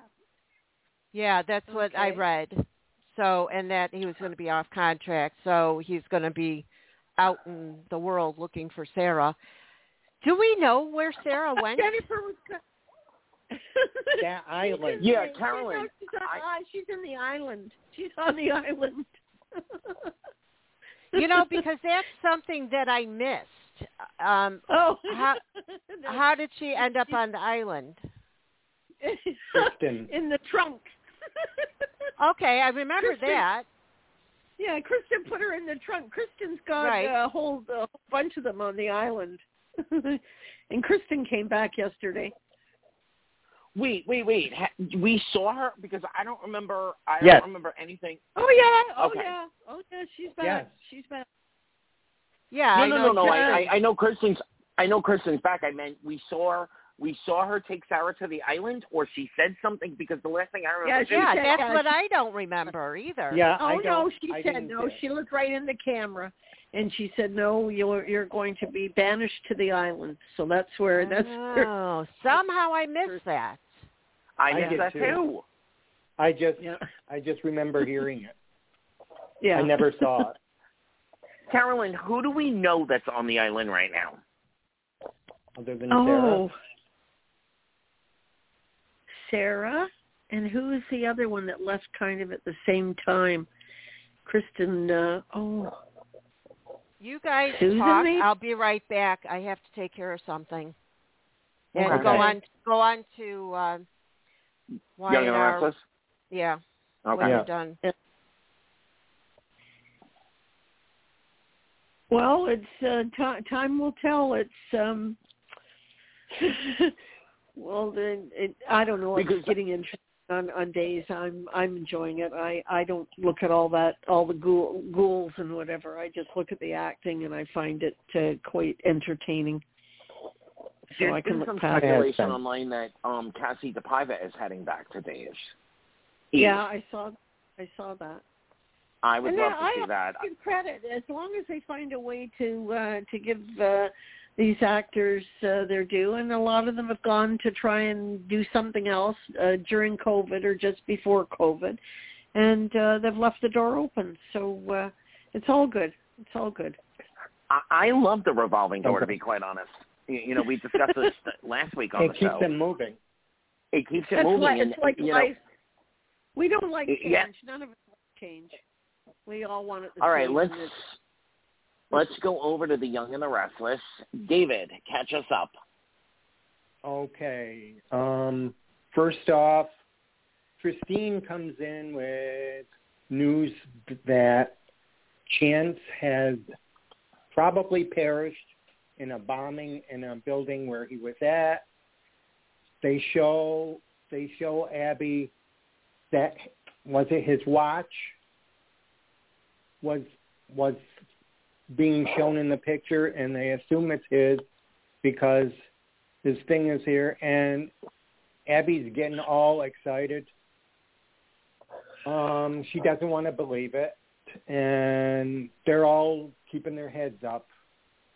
In other news, um, Mr. Gaines is still MIA and Ashland so far is in the clear, but Ashland has bad news about his chemo and it may not be working, so he's looking into other avenues. Um, let's see, Nick and Phyllis are in a standstill, and I think they're about to break up. Um, because I don't know, this is for me. This is coming out of nowhere. Um, it's just like they can't talk to each other without getting upset. I don't know where it's coming from. Um, and tell me, what am I missing, Anthony? Uh, that's a pretty good recap so far. Um, I will say I don't think it. You know, for me, I- don't think it's coming completely out of left field. I think we're we're setting up for another run of um, conversation between Phyllis and Jack. Um, I think that might be you know something that's going to come out you know underlying of all of this. Uh, we didn't mention Noah, Mariah. You didn't mention Noah, Mariah, and Tessa. Um, Hmm. you know, so Dude. well, first and first and foremost, what do you think of the new Noah? I think he's doing a good job. He's a little more laid back than Robert. But Um, he's grown as a person. He's been away from his Right. family for a long time, Uh-huh. so that's understandable. yeah. Uh, Me personally, I, I'm loving him. I think there's, yeah, there's I like a I quiet, like him too. there's a Mhm. quiet intensity that like I can just feel when they give him something really meaty to play with. It's gonna be good. Yeah. Um, yeah. Well, he's supposed to be there to find love, according again to the headlines. Um, who do you think he's going to connect with? I kind of had the feeling after watching today's that it was going to go towards um, Brittany's character. He seemed to be Oh, impressed Elena? with her. Yeah. Elena, yeah. Honestly, I think you know, I, I think short term that might be something, but I, and I really think it'll be a very bad storyline to tell. But I think they're gonna play with the Noah Tessa Mariah thing again. I thought about that too. I did too. too. You know, I, I, again, most folks that listen to our show know that that I can't see very well. Um, if I need to really try to see something, I need to look through what's called a monocle and try to pause. And but everybody talked about the look um, across the across the room, Mhm. A- and just that whole the whole vibe of those couple of scenes. Uh, and just the way that things are going, Mariah, you know, is going to spiral out into something else. Tessa may turn to Noah for just a, an ear, or it just might be that the thing that soaps love to do is that the person just keeps turning up in the orbit, even though it's not the person that they want to see, but they just keep, you know, at the coffee shop, uh, you know, waiting for the doctor, et cetera, et cetera. And, you know, I, I get the feeling that they're just going to play with that story again, and I really hope they don't.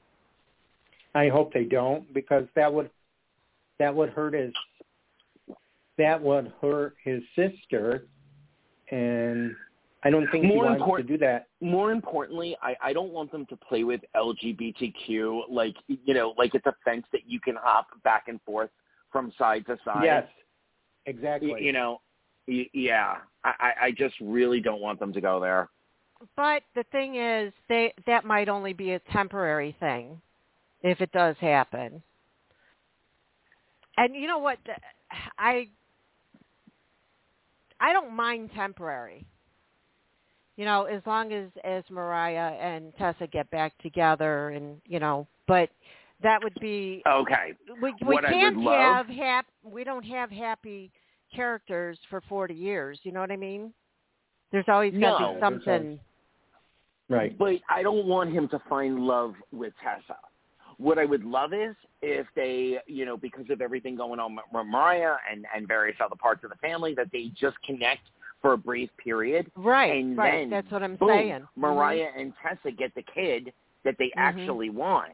Mhm. Um, but yeah, I like don't Tessa want the love pregnant. to be like, yes. mhm. I don't want it to be suddenly now he, you know, he's in love with Tessa and she realizes, oh, you know what? This whole thing with Mariah was just, you know, a season of my life. I, you know, I'm back yeah, to being straight. Yeah. Yeah. Yeah. No, I agree with that. I Mhm. agree with that. But if he if he happens to knock her up, I wouldn't mind that at all. Mhm. yeah, because you know how bad Mariah wants a kid, so Right. I could All see right, that happening. let's jump over to Port Charles before we run out of time. Yep. Uh, okay. Did anybody see yesterday?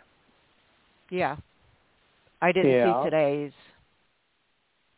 I can't believe I'm about to say these words, but I'm so done with Nicholas. I'm done. I've tried for the last what's he been on a year and a year and a month now. Yeah. I- um, About maybe a little going for two, maybe. I- I've tried to you, you know to to wait and hope for the moment where he finally kind of snaps back to the Nicholas that he was for you know 11 years. I'm done. I'm done. Are I they? got I have you a question.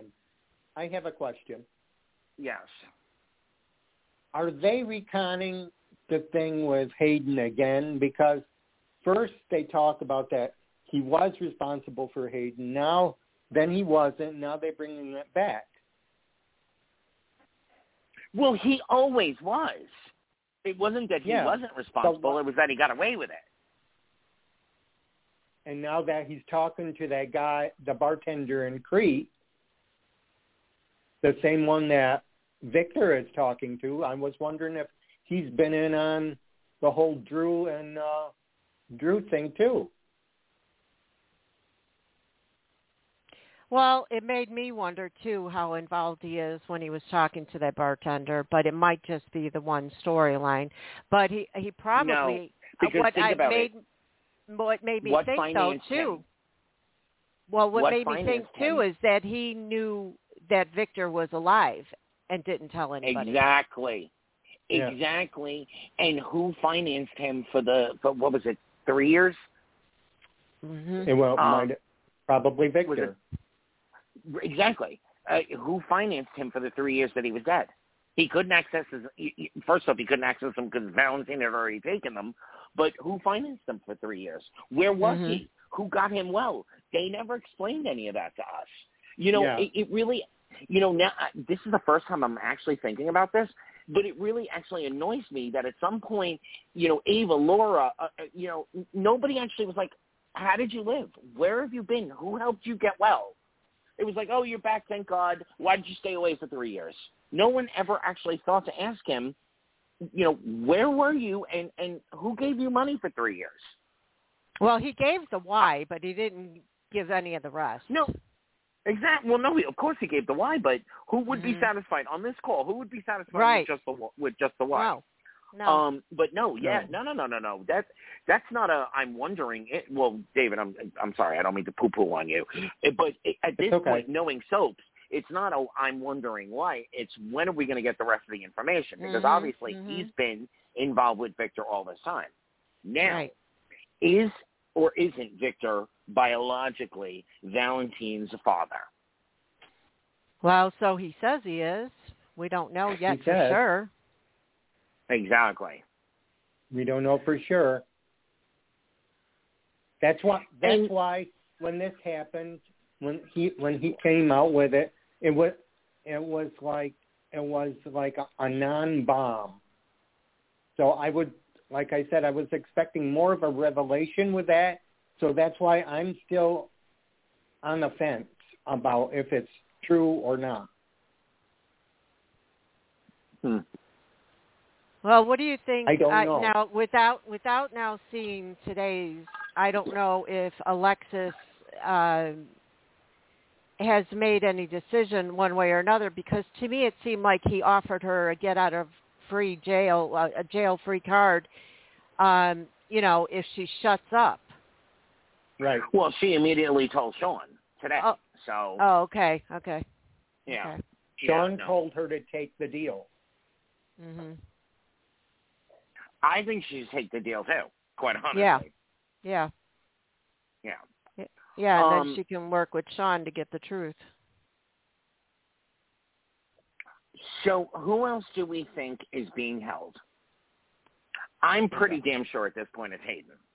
I do too. Yeah, I thought the lady who screamed down the hall from Drew. Uh-huh. Yeah, You know, Yeah. and it was a great red herring for Holly, but obviously she just got married. She's dealing with long COVID symptoms.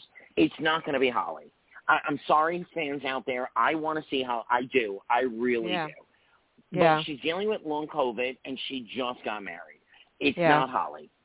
Uh, Although, let me ask this, David, Cand- uh, Carolyn, uh, D- David, Pam, would you mind a Holly recast?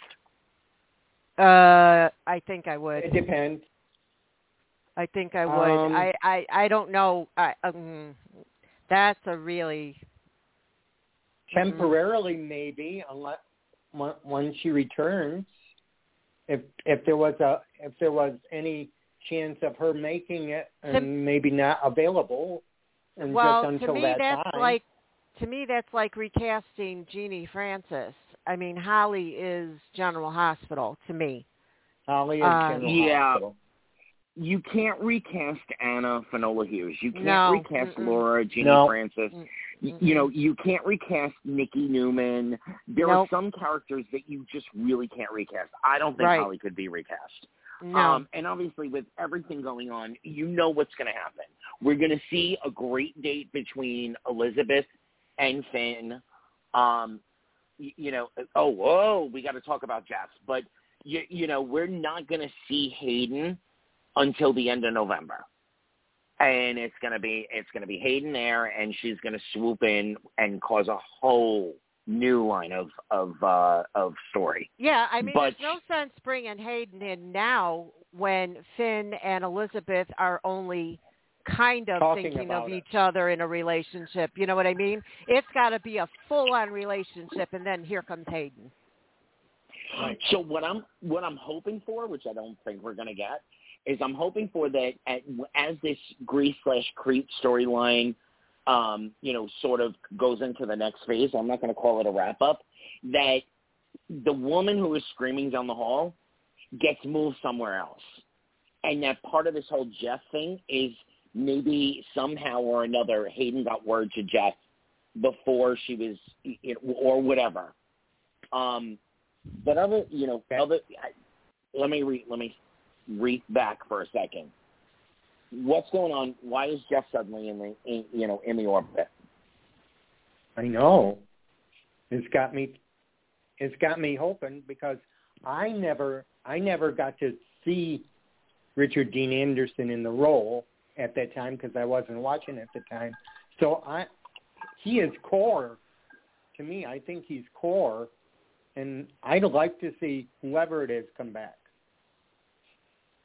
I well, hope, I'm I hope hoping it's, it's Richard Dean Anderson because I can't imagine anybody else playing Jeff.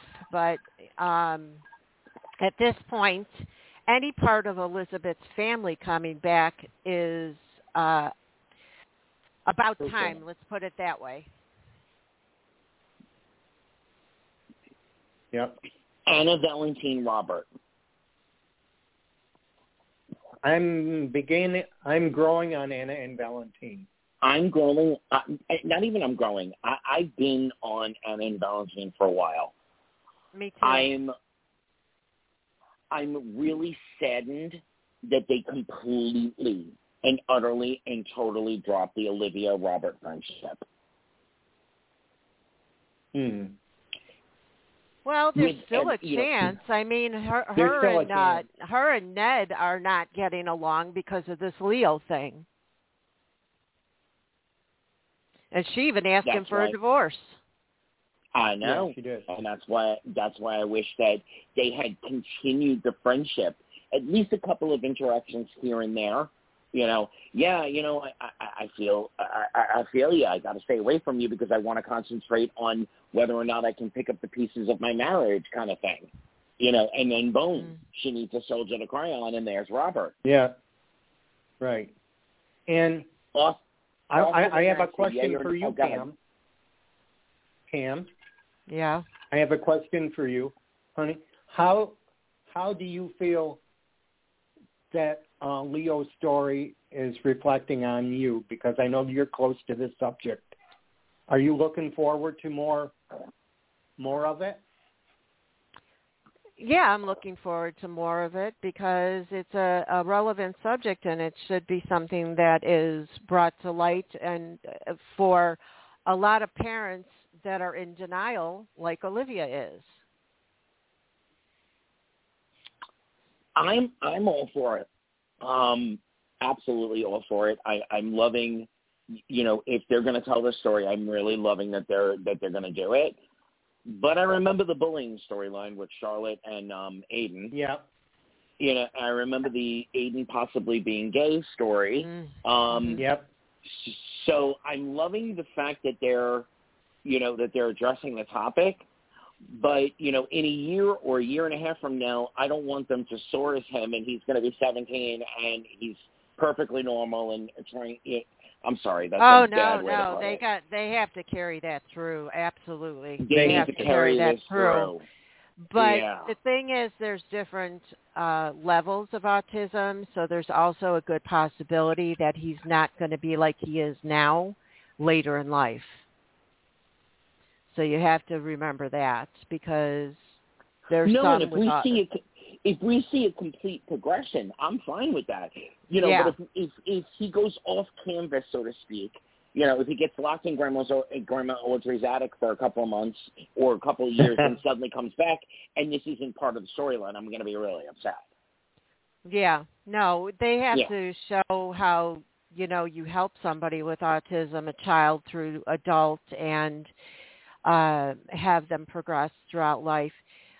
Um, as long as they don't See, stick what him in, as long as they don't stick him in any attic, that's what we should see. Yeah. Yeah. What annoys me is that up to this point, um, Brook Lynn, Ned, uh, nobody has turned around and said, but the, no, there's not a single two, aut- you know, autistic cases that match each other. It's a spectrum. No, they no. call it a spectrum for Right. a reason. Every Right. single case is its own case.